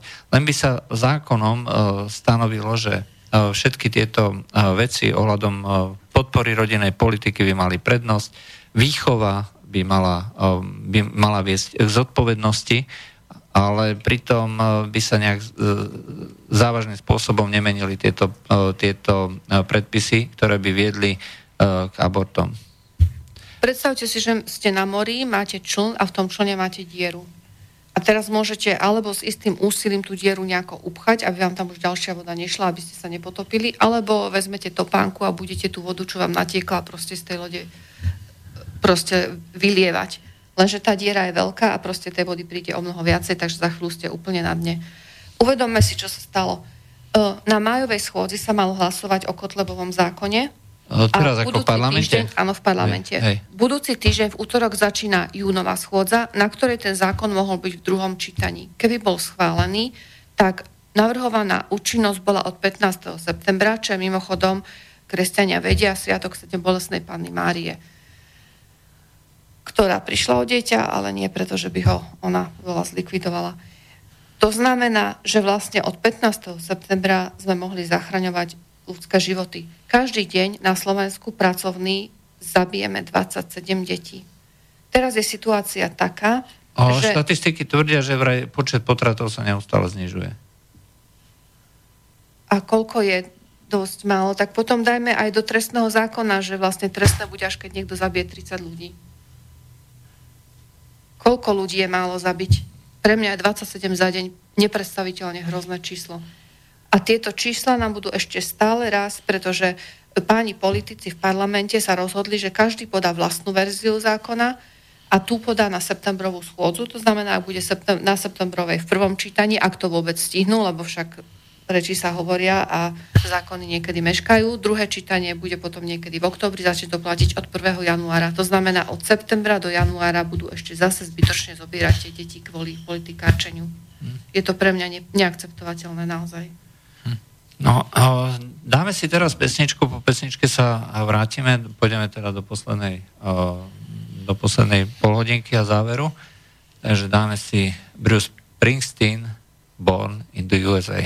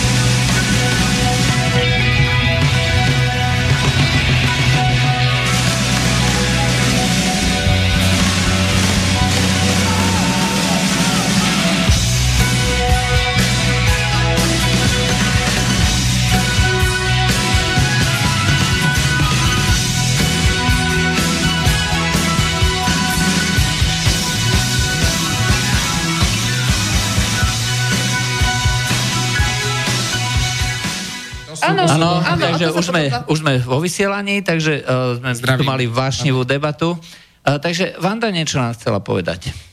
Ešte uh, k tej predchádzajúcej otázke. Hovorila som o čísle 27.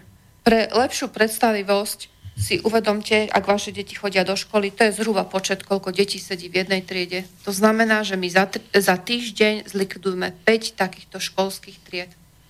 Za rok je to 4 tisíc zdravých detí. Zdravých detí. No a každý deň to znamená nie len teda uh, pracovné dni, ale 27 dní sa myslí aj soboty, nedele a dokonca aj cez prázdniny a cez štátne sviatky. Aj keď to štatisticky prerátame. Môžete nám ešte volať poslednú polhodinku na číslo 0957249963. Rozprávame sa o adopciách. Máme tu na, na aktivistku Vandu z Dunajskej Lužnej. A e, pokiaľ nám chcete napísať, tak môžete na www.slobodnyvysielač.sk je tam formulár pre vaše otázky, alebo nám môžete napísať priamo mail na studio zavinaslobodnyvysielač.sk Uh, potom ešte uh, sme tu mali jednu poznámku od biskupa. Biskupa. Táto situácia je veľkou skúškou aj pre katolickú církev na Slovensku, kde sa tie názory za posledný mesiac veľmi vyvíjajú. Dokonca tam bola Údajú. kontroverzia, že hovorca Viaceré konferencie. kontroverzie medzi morál, samotnými morálnymi teológmi a podobne. Uh, Mňa zaujalo vyjadrenie v súvislosti s pánom biskupom Judákom, uh, ktorý jednoznačne jednoznačne uh, hovorí, že jediné správne riešenie je hlasovať za každé sprísnenie potratového zákona. Pre každého kresťana, hej? áno, Uh, tak. pre každého, no, Alebo, vlastne ten, kto nehlasuje, tak vlastne zradil svoju vieru, dá sa povedať? áno, pretože... alebo pre každého človeka, ktorý, ktorý je vychovaný v hovoria. tej kresťanskej morálke. Hej, nemusí byť priamo kresťan, môže byť aj ateista. Áno, Alebo tak. presne tak, pretože asi dneska po, po videu nemý výkrik, čo je vlastne ultrazvukový záznam, uh, ultrazvukový záznam priebehu abortu a takisto po nových medicínskych metodách, ktoré dokážu zistiť presne DNA toho plodu, ktoré už dávno pred pôrodom má vlastnú DNA a teda nedá sa uh, definovať, že to je orgán a telo matky, ako niektoré uh, pro-choice aktivistky nám stále ešte opakujú. Nie je to skrátka to. Nie je to, nie je to to, je to nový jedinečný človek. Nič iné sa žiadnej žene zatiaľ, pokiaľ viem, nenarodilo. No a čakať na nejakého správneho, čistého človeka bez priestupku a s čistým registrom a neviem akého, môže trvať ešte roky a čo môže byť viacej fašistické, ako nechať dovtedy zahynúť ešte ďalšie tisícky zdravých detí. Ono, treba povedať, že tento zákon predložila ľudová strana naše Slovensko, ktorí napríklad bežne označujú aj príslušníci, hlavne teda strany SAS, že to sú fašisti a že s fašistami sa proste nehlasuje za žiadnych okolností nikdy, aj, aj keby teda ponúkli nejaké najgeniálnejšie riešenie z princípu. Problémom ale je, že uh, vzhľadom na to, že oni nemajú vlastne ten mandát alebo teda ten potenciál vyjednávať s niekým, aj nikto sa neprizná, že s Kotlebovcami hlasuje uh, na základe nejakej dohody, aj proste neexistuje nič také. Takže uh, žiadny zákon v parlamente, ktorý predloží táto strana, nemá šancu prejsť. To je proste realita dnešného slovenského parlamentu. A to, čo vlastne dneska vidíme, nie je ani tak uh, hlasovanie za to, že chcem, aby ten zákon prešiel, ale vyjadrujem svoj postoj. Hej, čiže tí ľudia, ktorí hlasujú v tomto parlamente, uh, ukazujú, že uh, som za alebo som, som proti takémuto stanovisku a tým pádom si každý môže urobiť obraz o tom, že kde, na akej strane stojí. Nie na strane Kotlebovcov, to, to je proste omyl. To je vyjadrovanie stanoviska k tým otázkam, ktoré možno populisticky, možno z hľadiska zvyšovania svojich volebných preferencií, ale každý, každý ten poslanec si vlastne definuje týmto hlasovaním svoj postoj. To, je, to som Myslím, že Martina Šimkovičová toto napísala v nejakých, nejakom svojom komentári. To ma ako celkom mhm. zaujalo. Keby som bol ja v parlamente, ja by som sa ich opýtal, že, že dobre, hovoríte, že s fašistami sa nehlasuje. A keď dám ja, ja návrh, tak budete hlasovať za? Ste za, alebo len to máte ako výhovorku? Aby ste, aby ste, ne, aby ste boli za, naďalej za potraty. Lebo treba strana Most Hit, ona sa tvári alebo hovorí, že je postavená na tých uh, skôr kresťanských základoch, aj ako to tvrdia. Hej. tu na, uh, naša, naša diskutérka, diskutérka tu nakrúti neveriacou hlavou, že aké blúdy tu na to. Lucia Žitňanská za si vyjadrila, že ona je za potraty. Uh, Čo ma, čím ma šokovala, pretože ona pre, vyšla z KDH. Áno, ona vyšla z KDH, presne tak. Ona začínala v KDH, potom išla do SDK. Áno, áno. Hm? Áno, vyšla z KDH, potom išla do SDK, a ona je tiež taká väčšina turistka, politická. Uh, ale treba z Olano, aj časť tých uh, Olano poslancov je skutočne ako z toho kresťanského prostredia.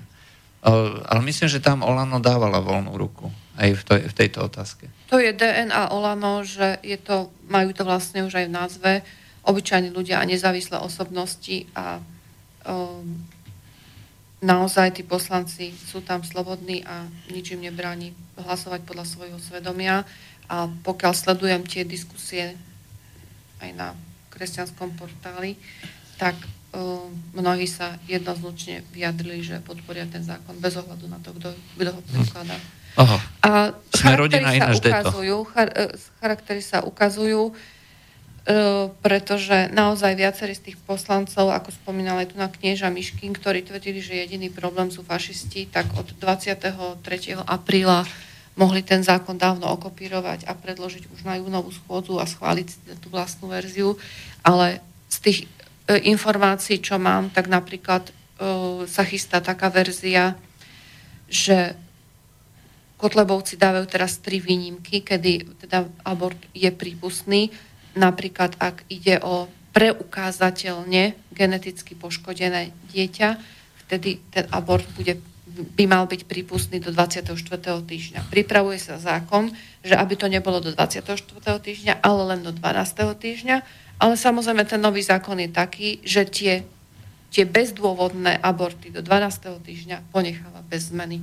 To znamená, že 4 tisíc zdravých detí bude zomierať naďalej, ale zachránime možno nejakých 50 detí, pretože tie geneticky postihnuté potraty tých býva okolo 350 ročne a mhm. tie znížime o nejaké percento. Navyše je otázne, nakoľko sa dajú v 12. týždni preukázateľne uh, identifikovať a tak ďalej. Takže pokrytec pokrytectvo sa teraz odhaluje každým dňom. Mm. Dobre, uh, Zuzana uh, hovorí, že zákon o interrupciách, ktorý je navrhnutý v parlamente Kotlebovou stranou, nemá najmenšiu šancu prejsť. Fico sa jasne vyjadril, že je protiústavný a nariadil svojim poslancom hlasovať proti strana SAS, takisto tam sa nemusíme baviť. Uh, Kolár sa včera vyjadril, že traja z jeho strany budú hlasovať za, ostatní uh, proti. Uh, viem, že Milan Krajniak uh, povedal, že jednoznačne bude hlasovať za. A Peter Čolinský. Aj. A možno ešte niekto, ten tretí. Uh, neviem. Ale tak uh, strana Sme rodina, tak tiež teoreticky by to malo byť DNA tej strany, aj, ale tak uvidíme. Uh, vieme, ako sa vyjadril Bugár, s fašistami sa neroguje, a tým pádom zostávajú Olano a SNS. Pokiaľ viem, tak Matovič dal poslancov voľnú ruku, to sme práve hovorili, ale neverím, že ich bude viac ako polovica za.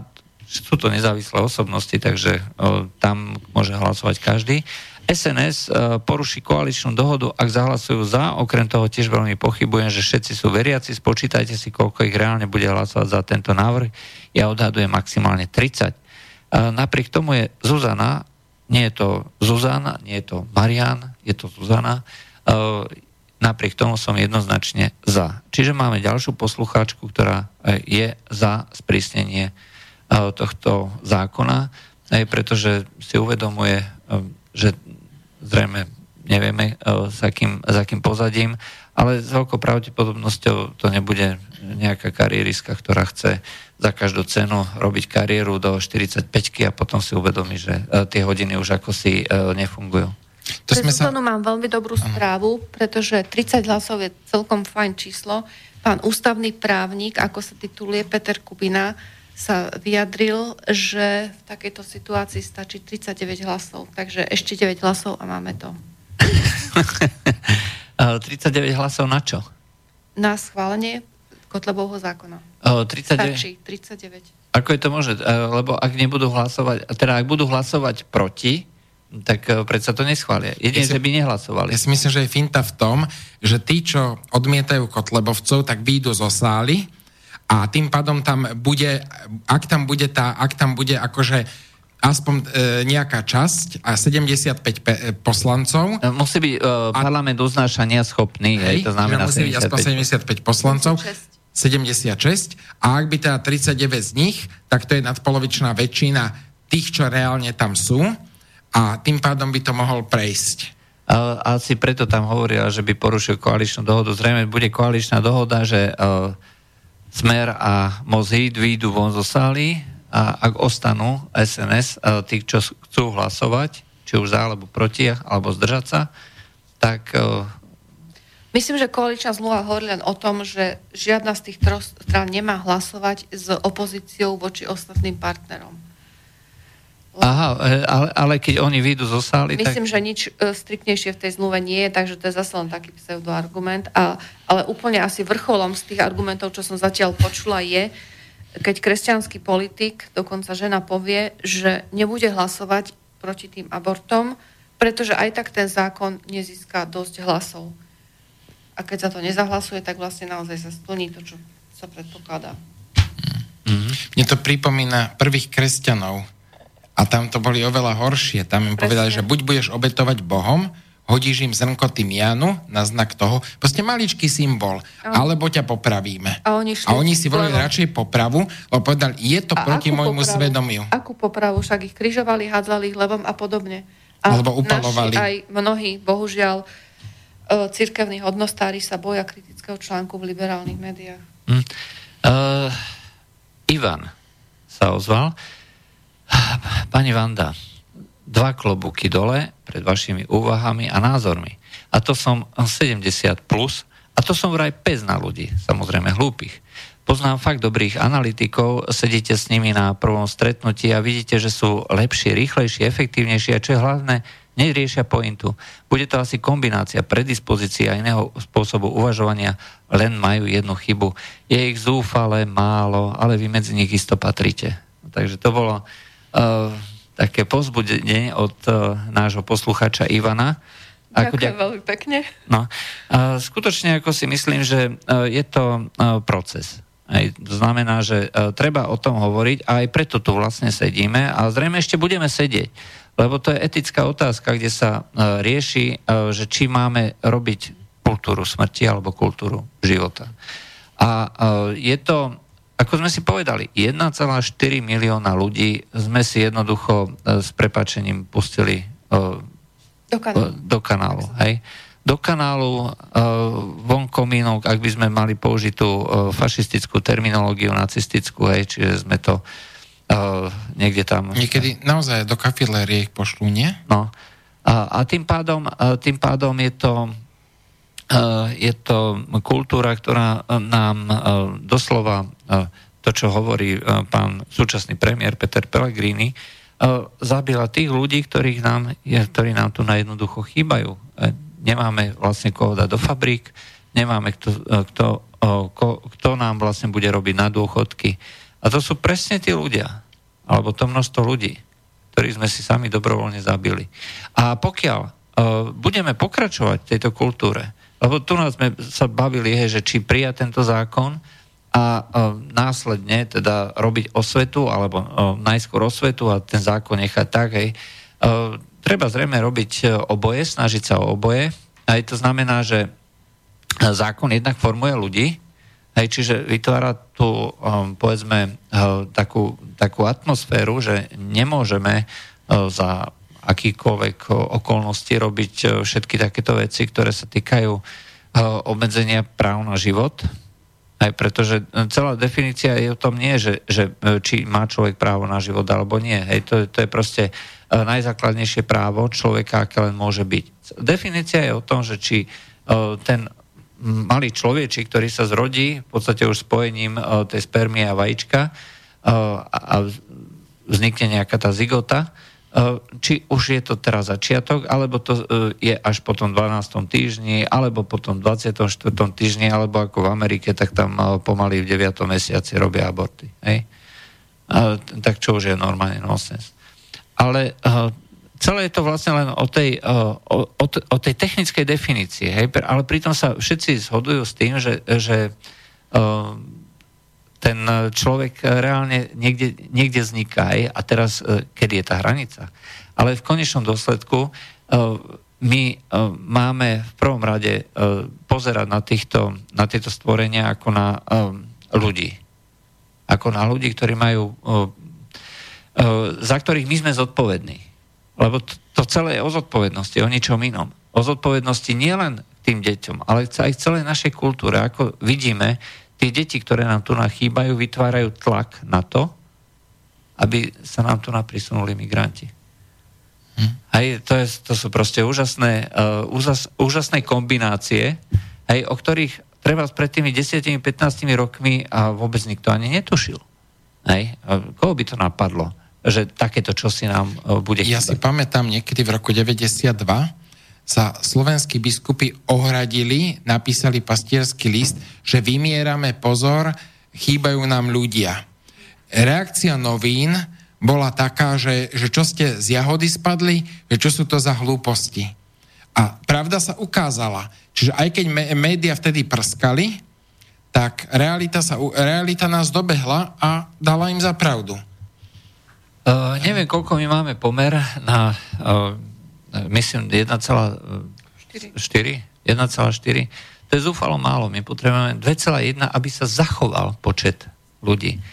A našim opatrením by nemalo do, byť dovážať migrantov. My by sme sa mali zmieriť s tým, že dočasne nám klesne výrazne počet ľudí o niekoľko sto tisíc a mali by sme v tomto momente namiesto podpory migrantov všetky prostriedky venovať do podpory o, mladých rodín, mladých ľudí, E, do bývania, e, do zamestnania, vytváranie e, podmienok pre to, aby mohli ľudia plodiť deti do...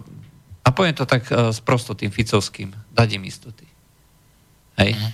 A pretože um, to, čo vlastne napríklad v Rusku spôsobilo zmenu tej demografickej krivky, tam to bolo ďaleko horšie, nebolo to, aj, že uh, niekto im dal nejaký revolver ku hlave, ale to, že sa im zlepšila, výrazne zlepšila finančná situácia a prestala beznádej. E, začali mať istotu zamestnania. Napríklad teraz, keď bola kríza, aj e, ten pokles e, po roku 2014, keď ropa klesla z vyše 100 dolárov za barel, išlo to až pod 30 dolárov za barel, tak samozrejme, že pokleslo HDP, museli sa obmedzovať miesta zamestnania bol uh, merateľný pokles životnej úrovne, myslím, že skoro až o 10%. Uh, vyzerá to hrozne ako v, v číslach, ako v tom HDP na obyvateľa a podobne. Ale uh, jedno, čo uh, chcel Putin a čo aj uh, teda ako drasticky uh, tlačil na tých všetkých oligarchov, urobte všetko preto, aby ostali zachované pracovné miesta. Znižte platy. Hej, uh, zmente dajme tomu pracovnú dobu. Ale tí ľudia tam musia ostať a musia dostávať pravidelný plat. Aj, a celé je to o tom, aby tí ľudia mali aspoň základnú istotu.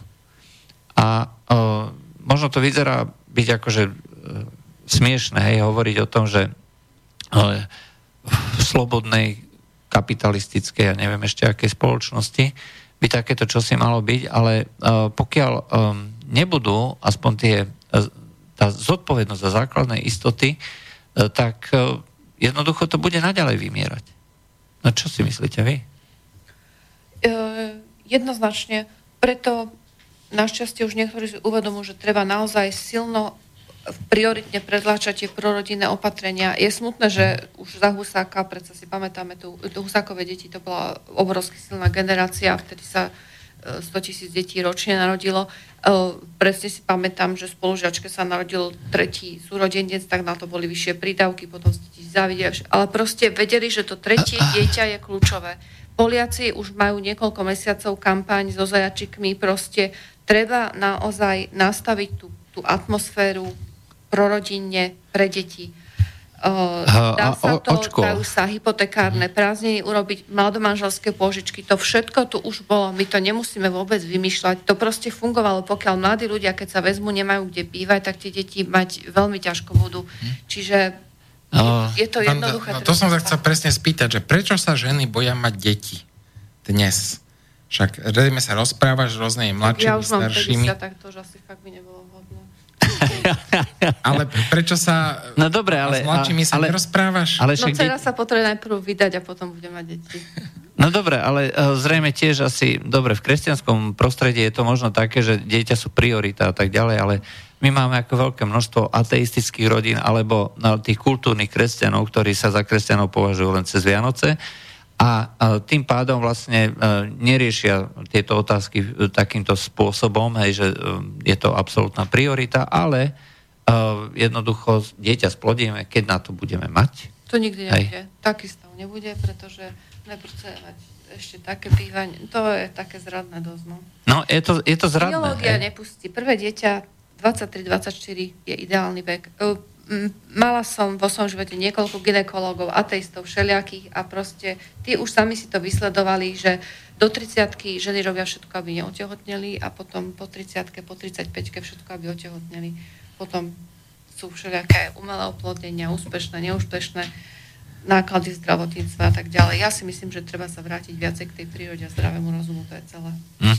A v každom prípade, pokiaľ ale budeme orientovať um, lebo tu je obrovský tlak aj zo strany mimovládnych organizácií, eh, podporovaných práve týmito aktivistickými médiami, eh, ktoré dokonca chodia po školách, čo som ako eh, prekvapený a šokovaný, že to vôbec dovolia nejakí riaditeľia škôl a podobne. A hovoria tam o všetko možno, že treba robiť to, treba robiť tamto. Problémom ale je, že oni sa nezaoberajú len tou, povedzme, ja neviem, politikou ako takou, ale v podstate riešia aj tieto etické otázky, aspoň si myslím. Hej, to znamená, že musíte uh, byť slobodní, hej, ale bez odpovednosti. Ale sloboda bez odpovednosti neexistuje, to je anarchia. Hej. A čiže uh, bolo by treba uh, robiť, keďže kultúra, uh, ktorá sa presadzuje v školách, aj tak škola je síce stroj naučenia, ale zároveň Eh, keďže nefunguje eh, tá rodinná výchova, eh, aspoň v niektorých rodinách, tak ako by mala, tak by mala si poskytovať určité morálne vzory a etické vzory. A pokiaľ bude poskytovať práve tieto mimovládkové a aktivistické, ktoré sú orientované práve na to, že však to môžete zabiť kedykoľvek, to vás nesmie obmedzovať v kariére, to E, vám zabraňuje precítiť slobodu, to vám zabraňuje žiť e, tým rozkošným, hedonistickým spôsobom života. Skrátka, to vadí. Mhm. Je.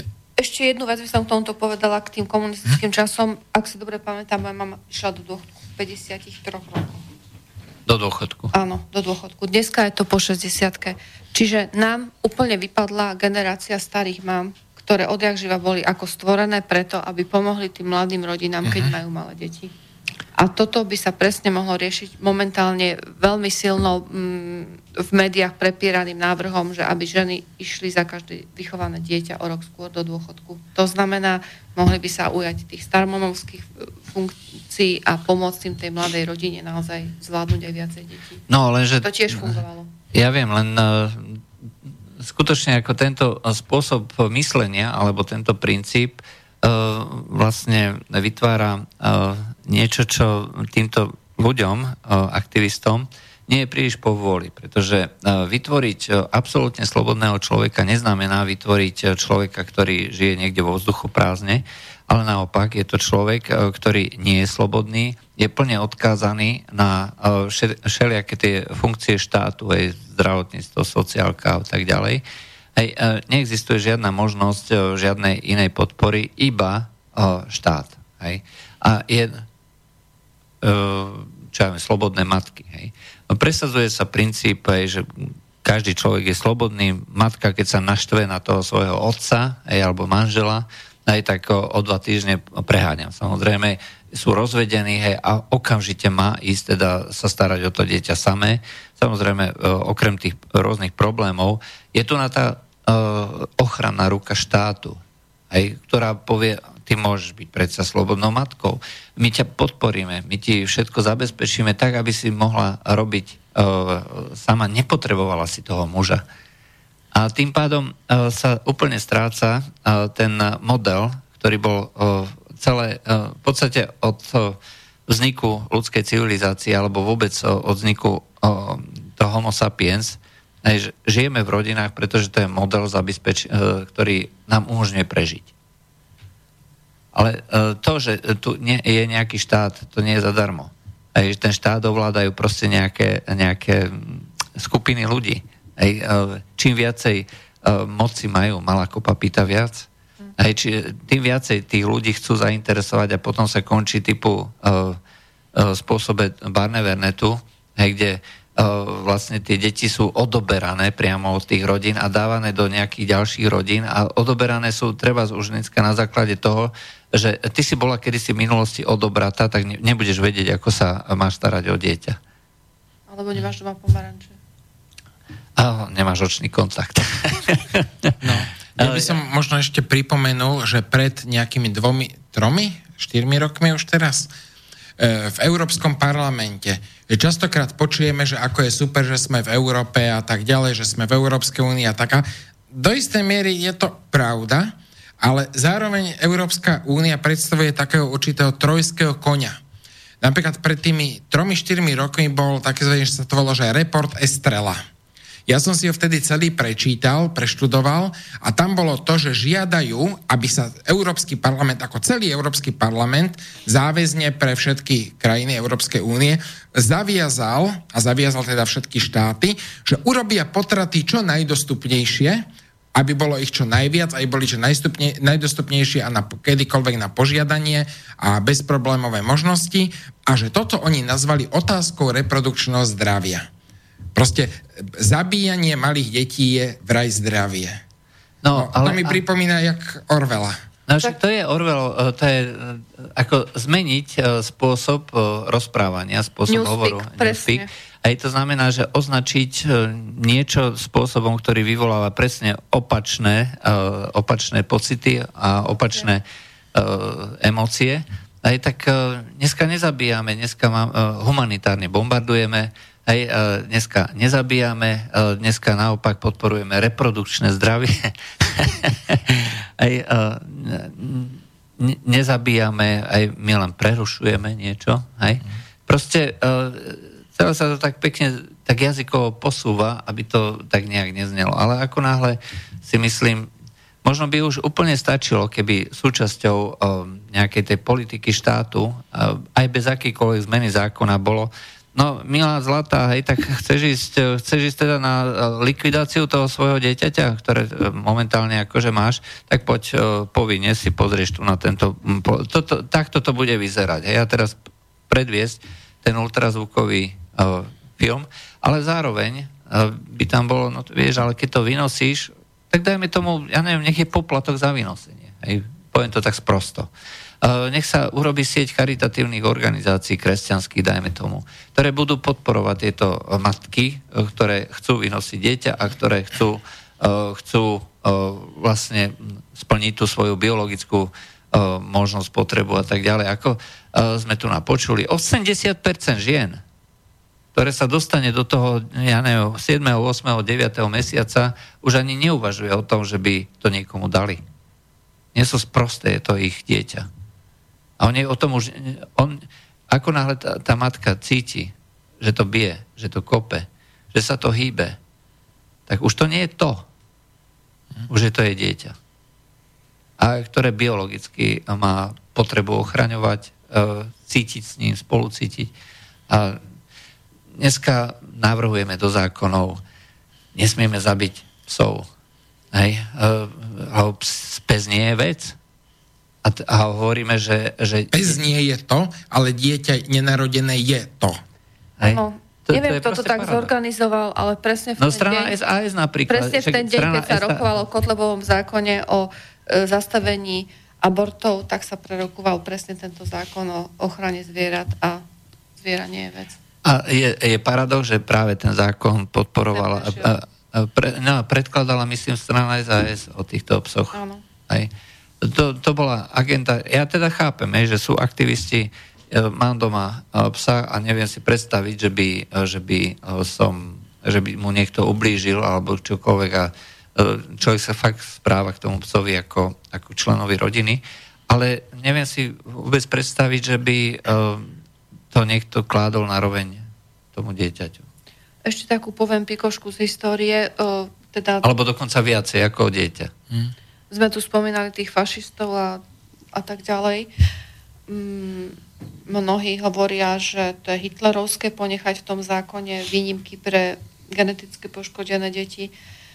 No len pravda je taká, že za, v časoch vlády Hitlera v Nemecku platili v Nemecku také zákony, že aborty boli pre nemecké ženy zakázané pod trestom smrti a aborty boli dovolené len pre židovské a polské obyvateľstvo. A No, ale zase to bol, to bol program Lebensborn. Hej, No to- však áno, lebo vedel, že potrebuje tých ľudí, zdravých ľudí a tak ďalej.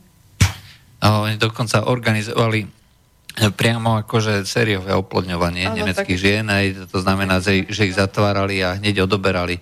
To bola ako masová výroba akože budúcich vojakov, a ovplyvňovaných samozrejme. Keby Hitlerovci ako boli uh, pri moci ešte podstatne dlhšie, aspoň jednu generáciu, tak to by sme len videli tie problémy. My dneska už máme vlastne tú kultúru smrti uh, viac ako jednu generáciu, keď to takto poviem, a začíname vidieť výsledky. Uh, my sme tu na všetci starší, to poviem otvorene. A, Skúsenejší sa to. uh, skúsenejší. Ale v každom prípade vidíme ten rozdiel medzi tým, čo máme dnes a čo bolo v minulosti. To je prvá vec. A druhá vec, uh, tie skúsenosti sú na niečo dobré. Umožňujú vám vlastne projektovať o, tie svoje skúsenosti ďalej do budúcnosti. A to o, ukazuje, že postupovanie týmto smerom nie je cestou pre zachovanie tejto krajiny, tejto civilizácie. Ak hovoríme o tom, že nám záleží na Slovensku, ak sa tu niekto búši do prs, že my obhajujeme slovenský záujem, tak e, súčasťou e, slovenského záujmu e, by malo byť zrejme aj podpora, povedzme, týchto rodenia detí, prorodinej politiky. A nie len o tom hovoriť. No, my síce len hovoríme, ale dúfam, že si aspoň nejakí poslanci Slovenskej národnej rady zoberú k srdcu naše slova a uvidíme. No, uh, A keď nie poslanci, tak aspoň ich voliči. alebo aspoň ich voliči.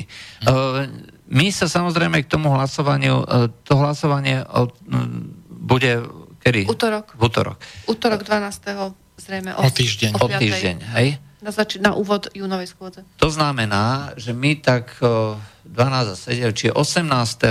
v ďalšom medzipriestore, to bude veľká téma. Ako hlasovali jednotliví poslanci? A prečo? A, a prečo? Ja by som navrhol, aby sa Vanda medzi nás ešte raz vrátila, Ak by bola ochotná. ak by bola ochotná. A Prehlasovali ste ma? No tak to nie ako žena má hlas za dvoch, hej, takže uh, je to, Priateľská remíza, dobre. je to remíza, hej, tak, a ešte naviac hlas ženy je rozhodujúci, takže je to 3 ku 2. To musím povedať manželovi. No, takže uh, toho 18. sa stretneme a budeme komentovať, uh, akým spôsobom a kto hlasoval, a aké dôvody uviedol. Schválne, ja som si prešiel treba vo vzťahu vo vzťahu k niektorým ďalším záležitostiam. Niekedy je dobre si pre, pozrieť tie rozpravy. Oni sú verejné. Sú zaznamenávané hlasom a aj Prepis. písmom, aj prepisom. Môžete si pozrieť. Dokonca aj video je, myslím, z Áno. toho. Áno, je video. Áno. Každý si môže pozrieť. Či už sú to predkladané uh, nejaké tie návrhy, či už sú to tie rôzne pripomienky, alebo potom uh, nejaké pripomienky k tým nejakým ďalším pozmeňovacím návrhom a tak ďalej. Všetko je zaznamenané.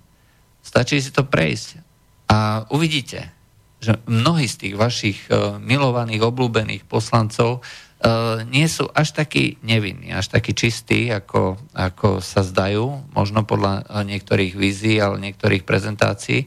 A ďalšia vec, to bolo vidno ako na tej schôdzi ohľadom, kde sa hovorilo, že treba o tom novičku, hej, že poslanci SAS, oni nepochybujú o tom, že nejaký novičok hej, e, bol použitý Rusmi a tak ďalej. Hoci, spojenci neklamú. Uh, spojenci neklamú. A sme povinní, sme povinní veriť, uh, uh, veriť hej. A takýmto veriť spôsobom... a byť solidárny. Ako, a, byť, so, a byť solidárny. Hej. Hm. Ale nie tak to Alois Baránik povedal. Uh, sme povinní veriť, že jedinou krajinou, ktorá zabezpečí slobodu pre nás všetkých je Amerika. zo strany SAS. Hovorí sa, že s vekom chodí aj múdrosť, ale u niektorých ten vek príde sám? Či príde osamotený. Je, je osamotený. Dobre, kon, e, končí sa nám relácia, takže posledné záverečné slovo, najprv knieža Miškin. Mm. Ja by som chcel povedať jednu vec, že mali sme tu pred dvomi rokmi referendum o e, homosexuálnych manželstvách, že či to odmietneme alebo nie, či si eh, homosexuálne partner, partneri, či si môžu brať deti a podobne, osobejovať deti a tak. A aj keď to referendum bolo teda neúčinné a bola neuveriteľne brutálna kampaň proti tomuto referendum, tak ja si myslím, že ono je, sa hovorí, že tá mlčiaca väčšina, alebo čo sme tu nahovorili, že rozumný hlas. Ja som stretol kopec ľudí, o ktorých by som v živote nepovedal, že oni odmietnú homosexuálne manželstva, a oni to odmietli, že sa im nepáčia pri veľmi teplé témy v politike. No. Že homosexuálov ako ľudí rešpektujú, lebo sú to ľudia, ale že si nemyslia, že by to malo byť takáto zmena ano. v zákone Dobre. a že by to malo byť one. Čiže verím, že aj táto kampaň, aj keď to bude neúspešné, pomôže. bude to znamenať to, že pomôže to zmeniť vedomie ľudí. A to je možno ešte viac, ako keby sa len presadil nejaký zákon formálne. Dobre, Vanda? Naposledy sa o abortoch hovorilo v oktobri 2015 pred parlamentnými voľbami, keď povestné trio Štefan Kufa, e, Jozef Mikloško a pán Kvasnička podali zákon o zákaze abortov do parlamentu. Potom bolo tri roky ticho. Nikto sa neodvážil tejto témy chytiť. Takže ja som rada, že zase táto téma je na stole. Vyplávali nové skutočnosti, nové súvislosti a verím, že ľudia nebudú mať zatvrdené srdcia použijú zdravý rozum a cit a že túto tému posunieme ďalej. Keď nie v júni, tak v septembri. Takže to bolo z dnešnej témy o aborto všetko. Lučina s kniežaťom Miškinom, dobrú noc. Dobrú noc. S, s aktivistkou Vando z Donášskej Lúžnej, Lúžnej, dobrú noc. A od Ďakujem. mikrofónu Juraj Poláček. Do počutia o týždeň a peknú dobrú noc. Táto relácia vznikla za podpory dobrovoľných príspevkov našich poslucháčov. I ty sa k ním môžeš pridať. Viac informácií nájdeš na www.slobodnyvysielac.sk Ďakujeme.